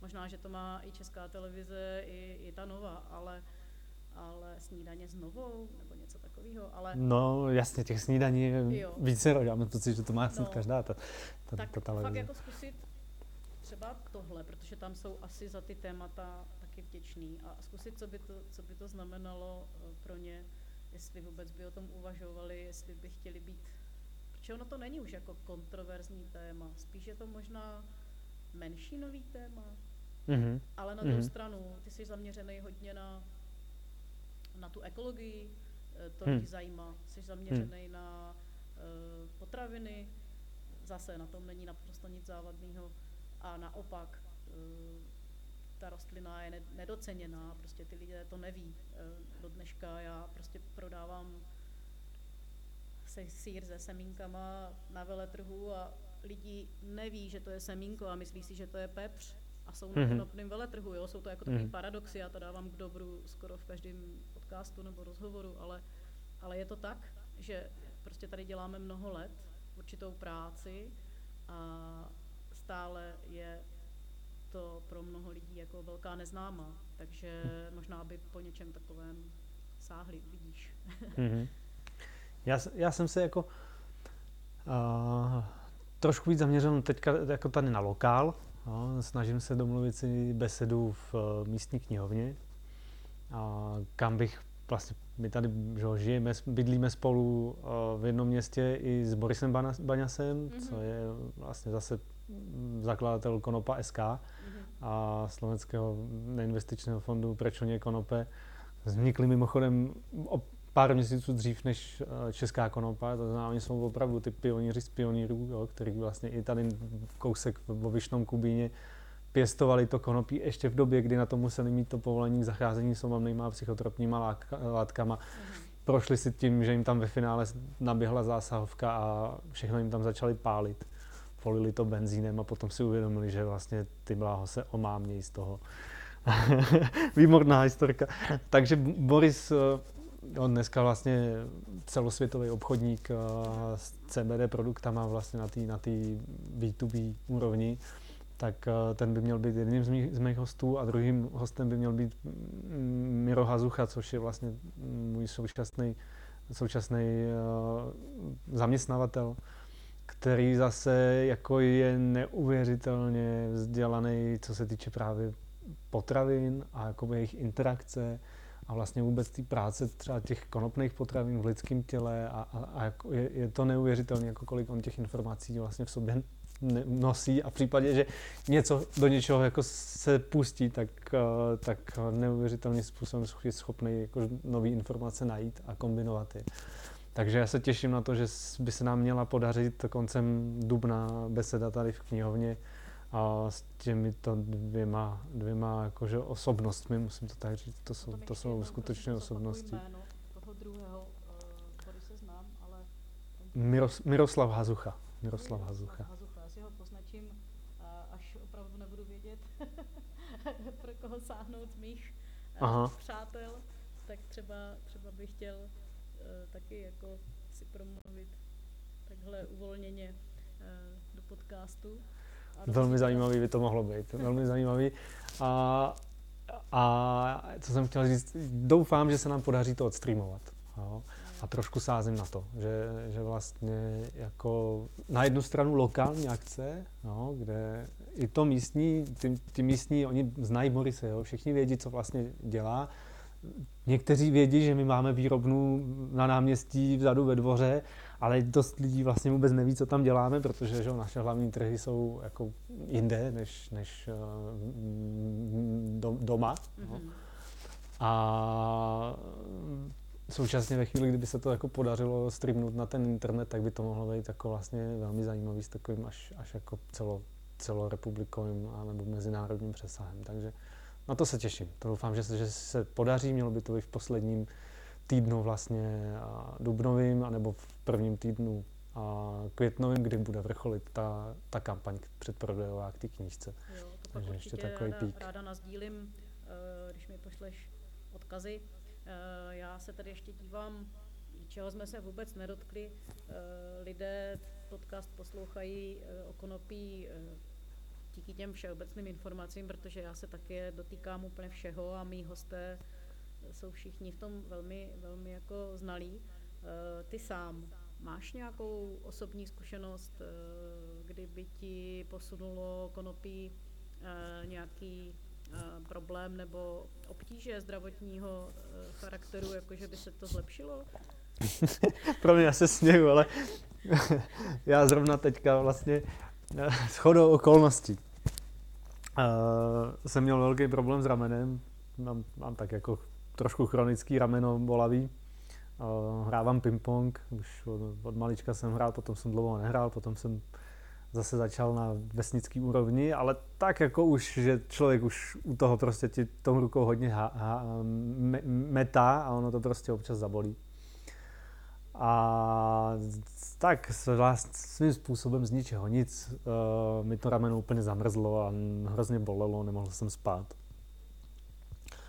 A samozřejmě jako sahl jsem po brufenu, sahl jsem po flektoru, sahl jsem po těchto těch jako klasických medicamentech, ale musím říct, že na tu hlavu, jo, kdy člověk jako, nevím, asi určitě máš zkušenost s tím, když jsi vystavená dlouhodobě, poměrně nepříjemný, vysoký bolesti, já mám nějak docela vysoký práh bolesti, ale prostě ve chvíli, kdy něco mě jakoby takhle dlouho bolí, a tak, tak jako začínám měknout. Jo. A, a začíná ta hlava být taková, jako že, že člověk je z toho jako dole. Jo. Tak eh, v tomhle musím říct, že mi konopí umí pomoct velmi. Jo. Že dal jsem si to prostě do vapiku a zavapikoval jsem si a, a minimálně jsem si řekl, dobře, bolí to, dobře, nemůžu nic dělat, všechno to, co jsem chtěl dělat, tak musím odsunout, půjdu si lehnout. jo. Jo, jo. A, a to byla ta, vím, že to je ta cesta jako ven, jo, že, že to je často ta cesta ven z té nemoci, kdy člověk jako akceptuje. Jo. Hmm. Akceptuje to, že věci jsou jinak, než jak je vlastně chtěl mít a že je hold jako chorej. Jo. A ta, to se mi, přesně to se mi vlastně osvědčilo i u, i u korony, jo, když jsem měl prostě covida už takového nepříjemného, ještě toho del, delťáka jsem chytil. A jenom mimochodem, kdybyste někdo chtěli, potřebovali korunu, doporučuji vysokohorskou turistiku, to je na to nejlepší. Ty horské chaty jsou prostě jako, jako že největší líhně koruny, co aspoň já jsem zažil. Takže, takže deltu nepříjemnou, šestý den, sedmý den, člověk už je z toho takový zdeptaný, že se to vlastně nikam nehýbe, že? Mm-hmm. Furt, furt je takový jako, že a a v tomhle mi velmi pomohly zase uh, jako kanabinoidové kapky. Mm-hmm. No. Mm-hmm. Prostě, že jsem se tak přesně jako zrelaxoval, sklidnil a i mi to udělalo dobře, dobře jako uvnitř, no, že jsem cítil prostě, že to nějakým způsobem pracuje i v té dutině ústní a i vlastně jakoby na tom vstupu do toho do toho dýchacího traktu a že to tam super dělalo skvělou práci a, a tak jsem se jakoby dal do klidu. No. Mm-hmm. Takže jo, jako a, nemůžu na kono, ne, nebo nedám na, na konopí dopustit. Musím říct, že a, jak jsem říkal, jo, 2001-2002 jsem začal s konopím dělat a to jsem už jako vlastně šel na vejšku, takže přece jenom to tělo už něco zažilo. a potřebuje podpořit, i když se o něj poměrně dost starám, tak někdy se prostě stane tohle to, že najednou frozen elbow, jo, jak to napsal pan doktor zo zprávy. A to jsou ty situace, kdy mi konopí opravdu umí velmi pomoct. No, teď si řekl hrozně důležitou věc, až na závěr, co se týká toho uh, diagnostikování. Znamená to tedy, že jsi šel i k tomu doktorovi, teď ti jako zkusil říct, co to je, co by ti na to dal, ty jsi i něco vzal a zároveň si to jako ladil tím konopím. Zeptám se tě, kdyby byla situace, jako je v Americe, vím, že otázky, které začínají kdyby, jsou jako blbě, jo, ale kdyby to tak bylo a byla tady k dispozici široká uh, nabídka, já nevím, 20 druhů různých uh, úrovní intenzity THC, CBD, CBG a dalších kanabinoidů, byla by někdy situace v tvém životě, kdybys jako uh, sáhnul uh, po hodně vysokém obsahu THC? Jaj, tak to asi těžko říct pro mě. A protože je pravda, že, že nejsem ten typ, kdo by, který by vyhledával vysoký obsahy THC. A jako tak, že pro zábavu. Jo? Že, že, a, ale rozhodně bych se tomu nebránil. Jako v případě, že by to bylo tak, že, že můj jako stav si to žádá, tak uh, jasně, jasně, jako vděčně. Jo, a myslíš si, že právě třeba, eh, kdyby, kdyby to tady bylo a ty jsi mohl tím řešit tu bolest, mm, takže bys šáhl radši po, po takovém Eh, přípravku, který by tě úplně tak utlumil, prostě bys na dva dny, tři dny spal, eh, bolest bys necítil, tělo by regenerovalo, eh, že si to umíš představit, že, že prostě místo těch klasických pilulek mě třeba nedělají dobře, já to vůbec nemůžu jakoby zobat, jo. Hmm. Hmm. Naštěstí mě jiný hormony, taky jsme se už toho dneska dotkli, ještě možná před nahráváním, tak mě nějak jako i ten práh bolesti dali úplně jinam, to, to rodičovství nebo mateřství eh, se mnou pohlo úplně do jiný jako úrovně a já jako poměrně intenzivní rekreační uživatel jsem dneska uh, asi stejně jako s kouřením klasických cigaret, jo. Já nejsem jako odpůrce, ale nemůžu sedět uh, v hospodě, kde si říkají klub a veselé tam kouřej, protože nikde jinde se kouřit nemůže, tak si udělali klub. A, a stejně tak uh, si neumím představit, že bych denně uh, skonzumovala uh, dva gramy pro zábavu, jo. Mm-hmm. Ale, ale ta možnost jako té léčby, uh, samozřejmě po, ideálně po zevrubné diagnostice, uh, tak já se pořád přikláním k tomu, že si prostě vezmu jako bylinu místo, místo vlastně mě neznámé mm, substance, která ještě je doplněná nějakými plnidly a uh, vůbec to nechceš, barvivý a tak, jo. Takže... Ale teď to asi pojmenovala i pro mě, jo. Já necítím se v tomhle, musím říct, že v tomhle se necítím natolik jako kovaný a odborník, aby jsem si uh, medikoval tímhle způsobem třeba konopí s vysokým obsahem THC na jo, nějakou prostě diagnózu. Ale v případě, jo, že bych měl někoho, kdo by mi to poradil a já bych k němu měl důvěru, ať už by to byl lékař nebo někdo, prostě, kdo se tomu v tom vyzná a, a ví a rozumí, tak, tak bych zase asi neváhal. Asi bych sám za sebe spíš šel po těch lehčích a případně postupně přidával. A, ale kdybych dostal jako od někoho typ, tak bych uh, vůbec neváhal. To, mm. Ale já třeba osobně, já jsem obrovský fanda čípků. Mm-hmm. Jo, jako byť vlastně nemám příležitost velmi užívat, jednou jsem jedný známý testoval nějaký čípky, hm, co, co vyráběla, ale jinak uh, jako nemám, nemám k, k týhle, tomuhle způsobu jako použití přístup, ale jako velmi se mi to líbí jako, jako způsob užití léčebného konopí mm-hmm. konkrétně. Jako čípky mi přijdou úžasný.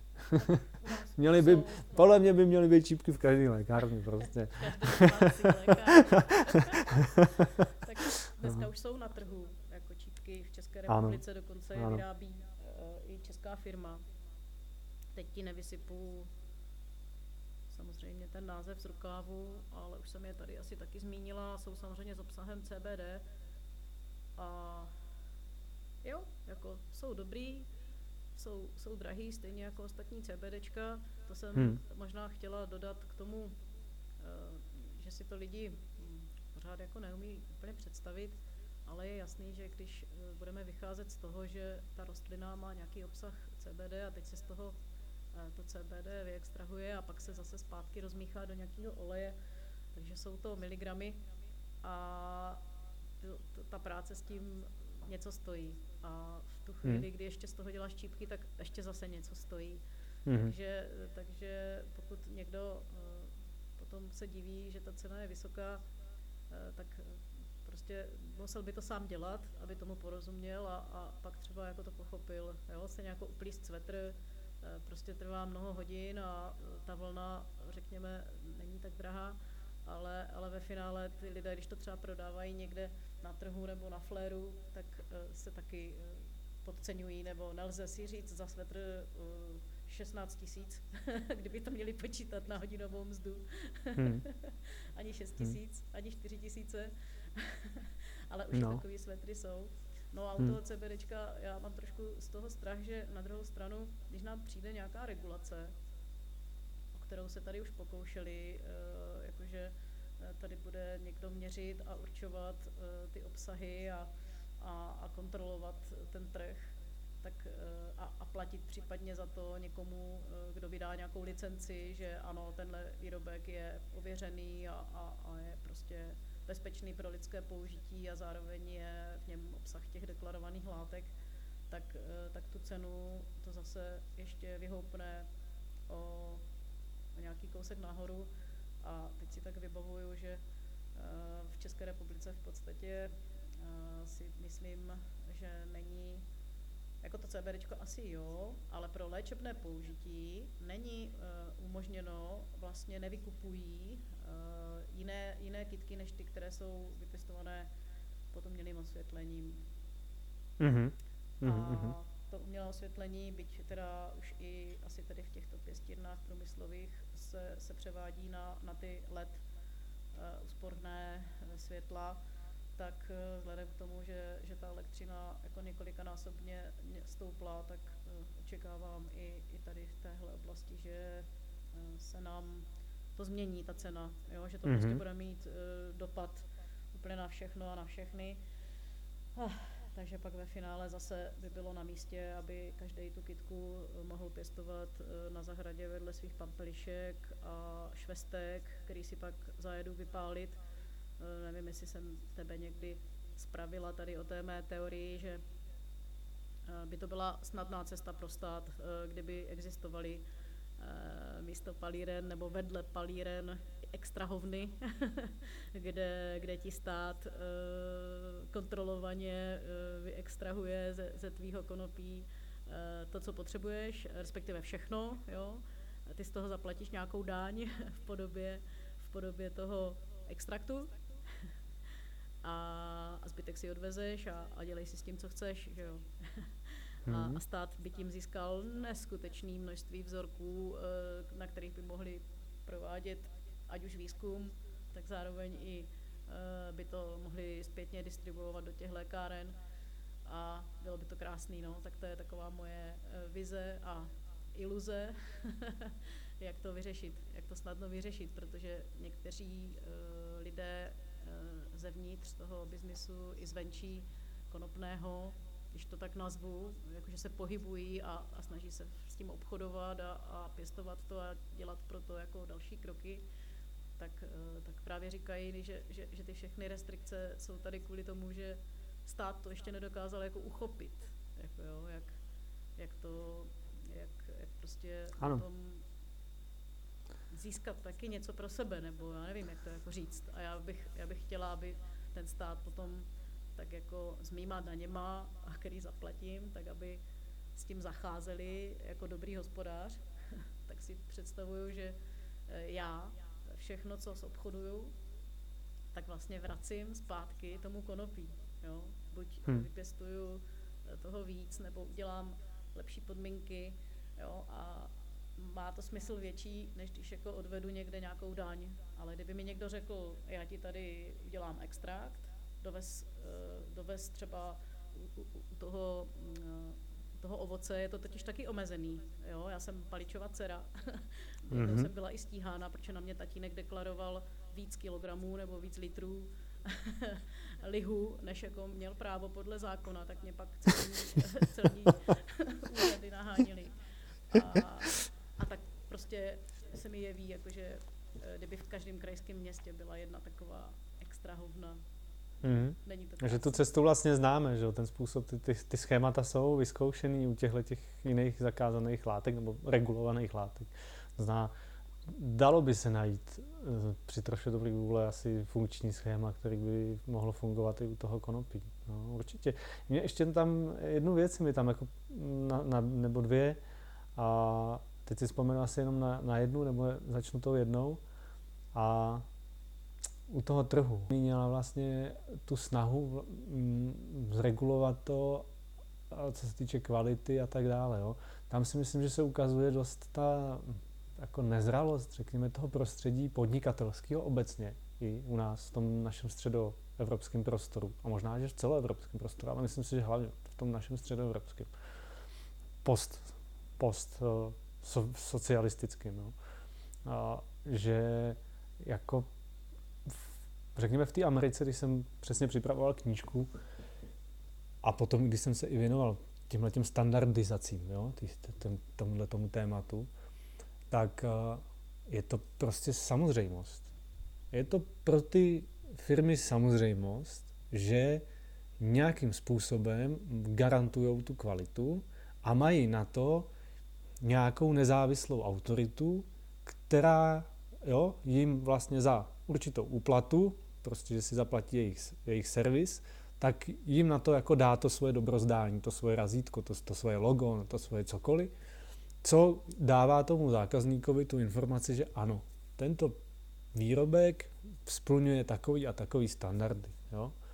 Tak, jak jsme zvyklí u ekologických potravin, řekněme, které jsou ale vlastně kontrolovaný ze zákona, že jo? sice to dělají jako mm, komerční, komerční firmy, ale vlastně jako je na to nějaký jasně daný právní rámec, to znamená, oni jenom naplňují tu, to zadání od toho státu, tak to samé vlastně ale tam funguje i v tom, v tom eh, komerčním sektoru čistým, v tom, v tom jakoby normálním tržním prostředí, kdy ty firmy vlastně tímhle způsobem přidávají tu hodnotu toho svého výrobku a nějakým způsobem ho jakoby pozvedávají jo, oproti té svojí konkurenci, řeknu. Jo.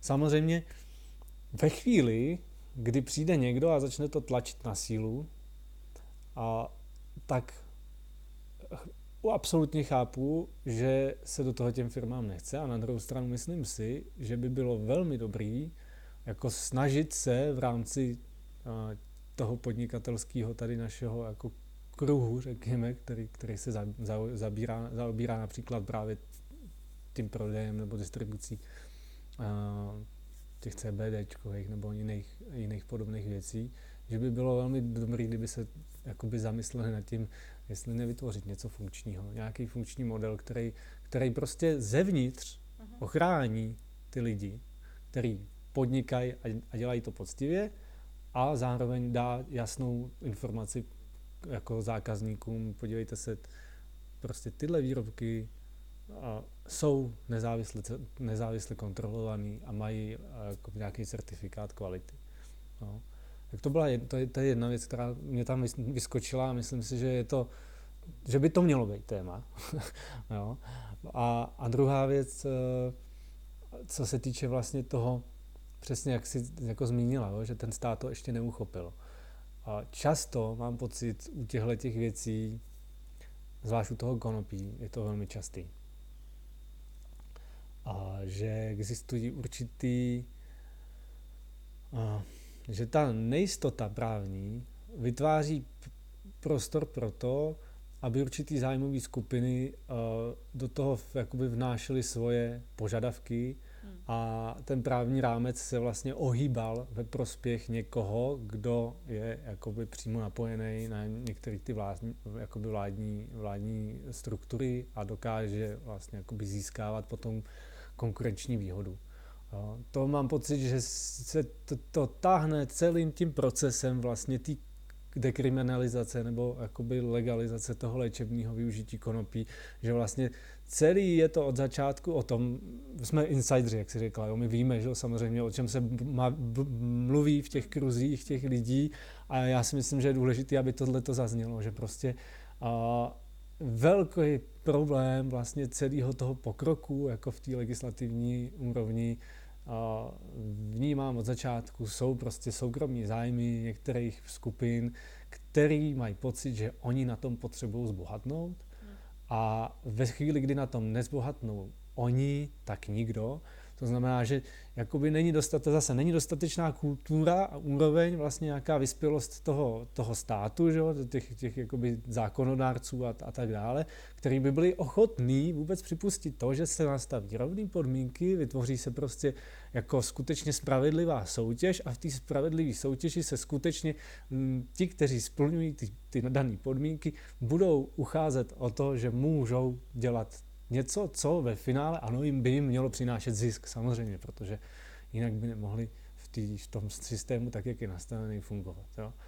A, a to je bohužel kámen úrazu jako pokroku na mnoha úrovních. Vnímal jsem to i u technického konopí na začátku, mm-hmm. těch, těch, to, po tom roce 2000, kdy prostě často, často jsem na to narážel, že prostě jako uděláme tady prostě jedno velký, obrovský zpracovatelský jo, jako místo a, a prostě nalijeme sem ty 100 miliony a prostě a, a to, to je to, co jako potřebujeme, aby se to pohlo dopředu. Jo. Bez ohledu na to, že, že to je jako svým způsobem potom na management tak obrovská jako nálož, jo, něco, tak, něco takového v našich podmínkách i geografických vlastně jako vůbec zvládnout, jo, že obhospodařovávat prostě území jako deseti tisíc hektarů a prostě stahovat obrovské množství tun nějakého materiálu do jednoho místa,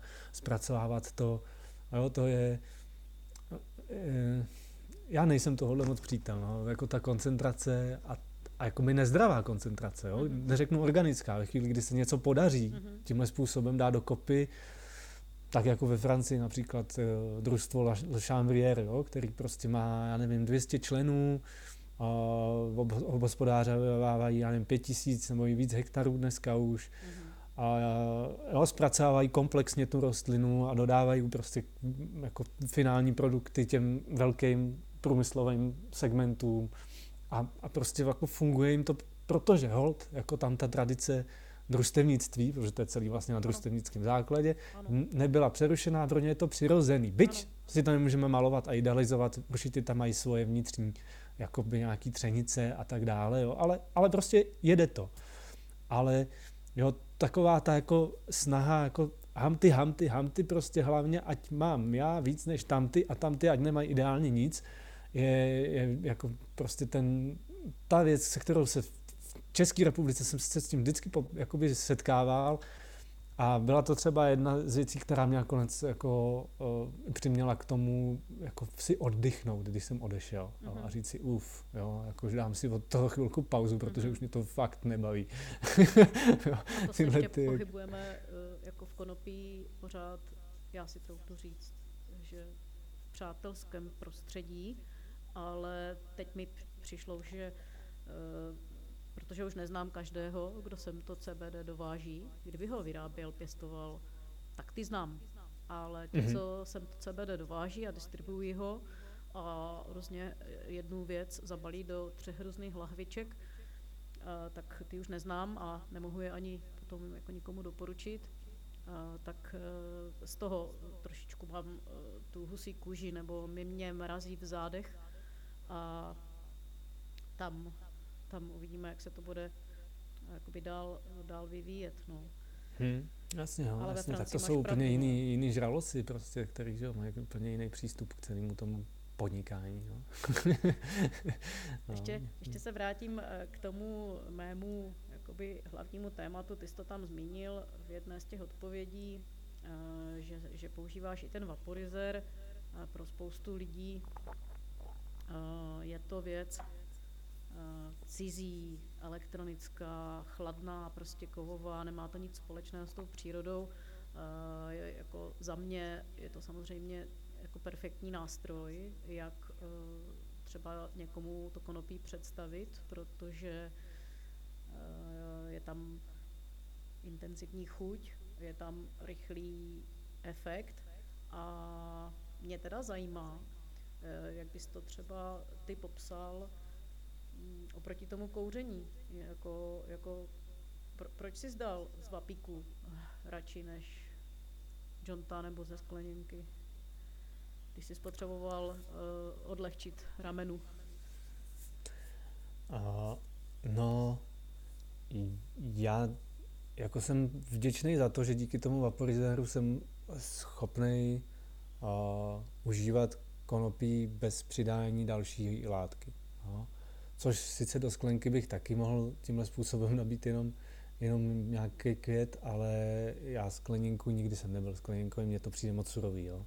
Já celkově nejsem kuřák a nemám, mám mám poměrně jako citlivý plíce, to vím, jo, že prostě to je taková moje jako oblast, se kterou, se kterou nemám problém, ale vím, že, že ji nemůžu, nemyslím mít moc pokoušet. Mm-hmm.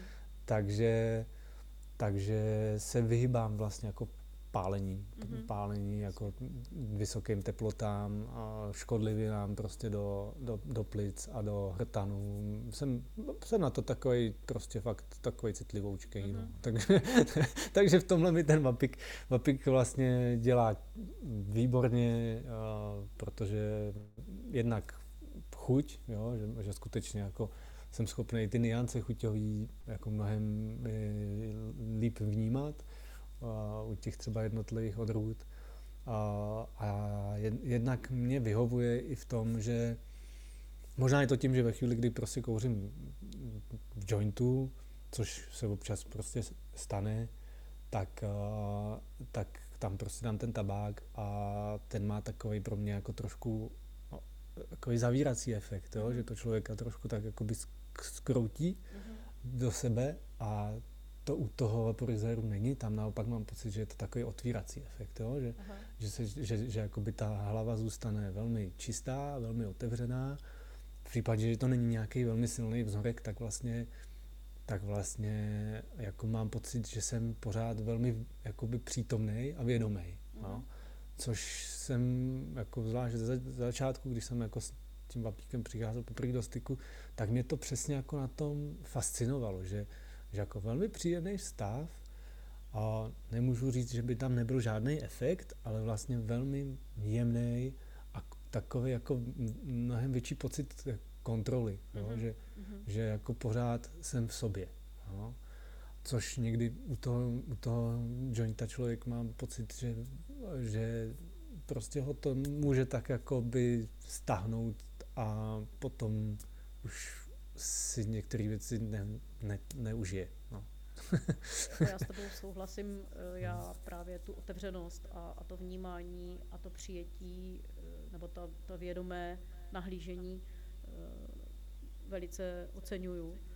A taky jsem se zbavila díky vaporize, vaporizérům a vaporizaci té tabákové závislosti, protože mm. to už jako, já jsem byla i kuřák cigaret, velmi silný kdysi, už je to fakt dávno, a vůbec si to neumím představit. Nedařilo se mi jako přestávat uh, s tím nikotinem, to je opravdu těžká, těžká droga a hmm. zase ještě mi to připomnělo eh, ten rozdíl uh, toho alkoholu, že, že to tady teda máme tolerované a máme to uh, jaksi schválené i k tomu, uh, k té domácí výrobě a dějí se tam prostě neskutečný zdravotní problémy a všichni asi ví, kdo poslouchají podcast a nebo trošku se zajímají o konopí, že uh, ta smrtelná dávka i právě v případě toho extraktu jako by byla tak obrovská, uh, vlastně neexistuje. Jako, jo, tak tak, ano, tak jenom ano, jsem jako. to chtěla připomenout, že ta rizika jsou minimální a při té vaporizaci eh, mám eh, zkušenost jako s klientama, že část lidí, těch citlivějších, eh, taky trošičku má problém s tím, že je to dráždí, tak jsem ráda, že ty se považuješ za ty citlivější lidi, kteří si musí dávat pozor na to, co vdechujou, proto nespaluješ a, a vaporizér tě nějak nedráždí. Dokážeš říct i, jakou máš značku? Jenom tak pochválit já mám, někoho? Já mám takový ten stolní Arizer, Aha. starší už ten typ s tím, s tím šlauchem, vlastně bez, ba, bez balónu. Jo. Já jsem ho původně kupoval babičce. Mm-hmm. Ale babička mi ho potom po nějaký době vrátila, že jí to hej bez tlakem a že, že, to, že se toho bojí. Mm-hmm. Takže, takže mi zůstal. Mm-hmm. No a, a tak, tak už s, s ním tak nějakých deset let už, už podle mě fungujeme. Jo, jo. On je výborný, protože díky té hadičce uh, sice si to nevezmeš teda do kapsy, ale zase je tam úžasně uh, chlazený ten výpar a já to vždycky říkám klientům, že uh, můžou šetřit a můžou si koupit uh, fakt jenom na zkoušku nějaký kapesní přístroj a velmi brzy si na něj budou chtít něco nasazovat, aby, aby vzdálili uh, ten, aby tam udělali prostě prostor mezi, mezi tím uh, místem, kde se to nahřívá a, a tím, kdy to jako vniká do těla, uh, je potřeba tam mít prostě aspoň 10 cm, což ty kapesní hmm. vaporizéry v rámci té miniaturizace prostě nemohou, uh, nemohou splňovat. Hmm. V tom případě ten stolní je pak dobrá volba, no, ale hmm. pro spoustu lidí je ta mobilita jako dneska důležitá, ale je to takový paradox a taky jsi to zmínil, že tě vlastně uh, to konopí jako otevřelo tu cestu k tomu, tak jdu si lehnout. a já se stále častěji setkávám s lidmi, kteří jako by se chtěli léčit konopím, aby mohli dál chodit do práce, aby zvládali tu zátěž prostě, která je vlastně eh, přivedla jo, k těm zdravotním potížím. Takže já, já to vysvětluju tak, že konopí je může přivést spíš k tomu, aby aby jako nahlédli z jiného úhlu na, na ty svoje potíže a otevřeli se jim oči, proč vlastně se to děje a, a ty jejich obtíže nebo bolest nebo prostě nějaká nemoc eh, by je měla spíš eh, vrátit o pár kroků vzad a, a říct si, kde, kde jako zasáhnout v tom svém životě a jakou udělat změnu. A ne, že hmm. já budu užívat konopí, abych mohl dál prostě podávat ty výkony. Ono Fičet, to samozřejmě no. krátkodobě taky funguje, hmm. Ale, hmm. Ale, ale pak se to může vrátit ještě s větší razancí, což uh, potom zase může být nepříjemný, protože už prostě se k tomu konopí třeba nevrátí, protože si řeknou, a tak to mi nepomohlo a je mi ještě hůř. a hmm. přitom si to přivodí sami tím, že považují to za jako nějakou, nějaký zázrak, který pomůže překonat všechno a jedou se stejnou intenzitou a, a nepozastaví se nad tím. No. Takže taková je, taková je dneska situace.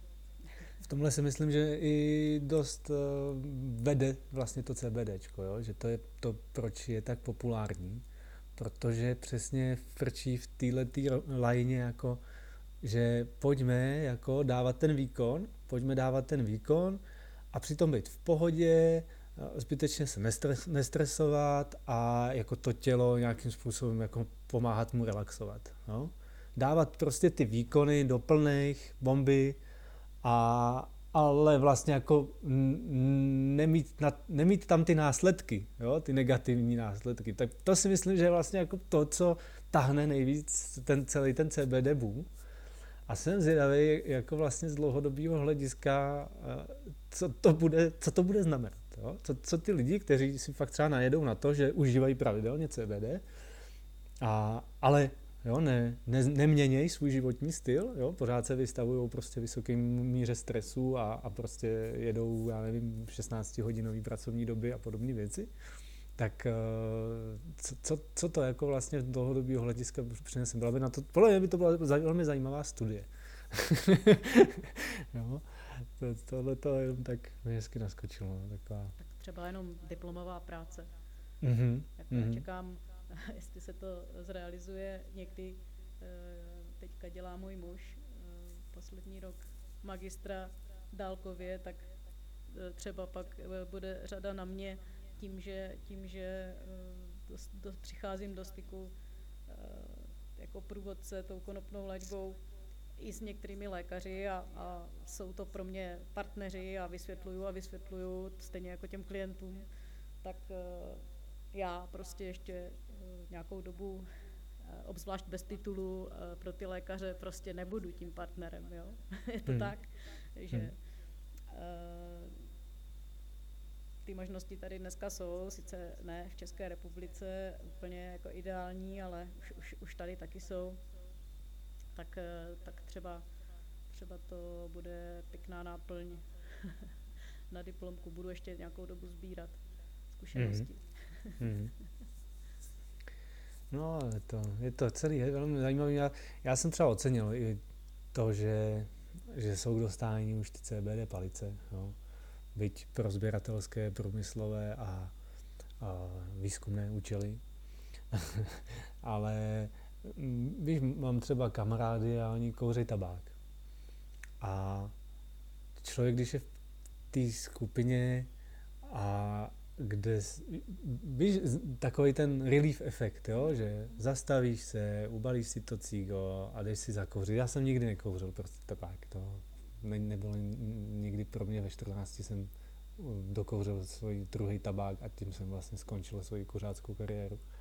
Ale musím říct, že, že uh, občas mě to, to na tom baví, že, že si ubalím to prostě takovou cigaretku, do toho si dám trošku toho CBD a, zakouřím se s těma kamarádama při té práci, víš?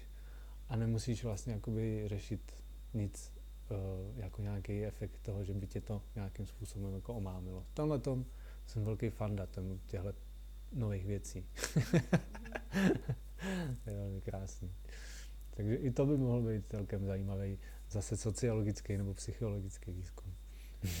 no, když si to poslechnu někdy zpětně, ty, eh, ty podcasty, tak je to takový to klasický větvení, jo, že, že tam v jedné odpovědi nebo v jedné otázce zazní dalších deset. Hmm. Takže hmm. moc ráda jsem si povídala s tebou a doufám, že uh, u příležitosti vydání uh, druhé, uh, druhého vydání tvé knihy o konopí se třeba dostaneme zpátky nebo k dalšímu dílu podcastu. Já se chystám na Hanku, mám předjednanou a Gabrielovou a mám teďka v nejbližší době, spíš už v řádech dní, mluvit eh, s Martinem Kotalou, takže mm-hmm. tímto tě zvu eh, na případný poslech a zvu i všechny posluchače. A teď bych teda dala prostor ještě tobě na nějaké závěrečné slovo, eh, co tě ještě napadá, nebo co by si rád poslal takhle do éteru prostřednictvím podcastu o konopí. Děkuju, já moc děkuju za velmi hezký a příjemný večer. My jsme tak si spolu strávili večer, tak, takže děkuju. A, a co se týče nějakého mýho závěrečného slova, tak určitě lidi neodkládejte to. Běžte na pointa.cz a, a kupujte knížku Konopí kanabis průvodce světem univerzální rostliny v předprodeji. Jenom díky tomu, že půjdete, koupíte, přispějete, i třeba s nějakým tím úžasným bonusem, tak, eh, tak jenom díky tomu ta knížka bude moc vít. A možná tak na závěr bych chtěl říct, mm, dostalo se ke mně téma a odolnosti a rezilience a, a na veletrhu, konop, na, na veletrhu Konopex, který je teda v tom víkendu 22 až 24 duben, to znamená už za pár dní, se dá říct, tak uh, budu mít v neděli přednášku uh, ve tři hodiny, a kde se budu věnovat konopí jako mírotvorci versus konopí jako vojnovému nástroji. No, trošku jsem si řekl, že tohleto téma, vlastně, který teďka rezonuje asi i váma, celým tím mediálním prostorem a já to tady mám prostě pár set kilometrů za, za domem, tak, eh, takže chci promítnout i do, i do týmí přednášky a vlastně budu se snažit přemýšlet i s váma, kteří tam budete a kteří budete tu přednášku poslouchat nad tím, a jak moc je konopí odolné a jak no, moc nám, jako lidem, může konopí pomoct a v té naší odolnosti. Protože výzev, které jsou před námi, je víc než dost. Tak se budu těšit. Moc děkuji ještě jednou. Eh, tento podcast eh, o konopí eh, byl s Michalem Rumanem, autorem knihy Konopí, kterého vyjde, která vyjde v, díky vaší pomoci a díky Michalovi a díky Point.cz, Pointa.cz vyjde na sklonku léta. A děkuju, že nasloucháte a budu se se všemi těšit naslyšenou v dalším díle podcastu a případně v dalších rozhovorech. Takže se mějte a děkujem.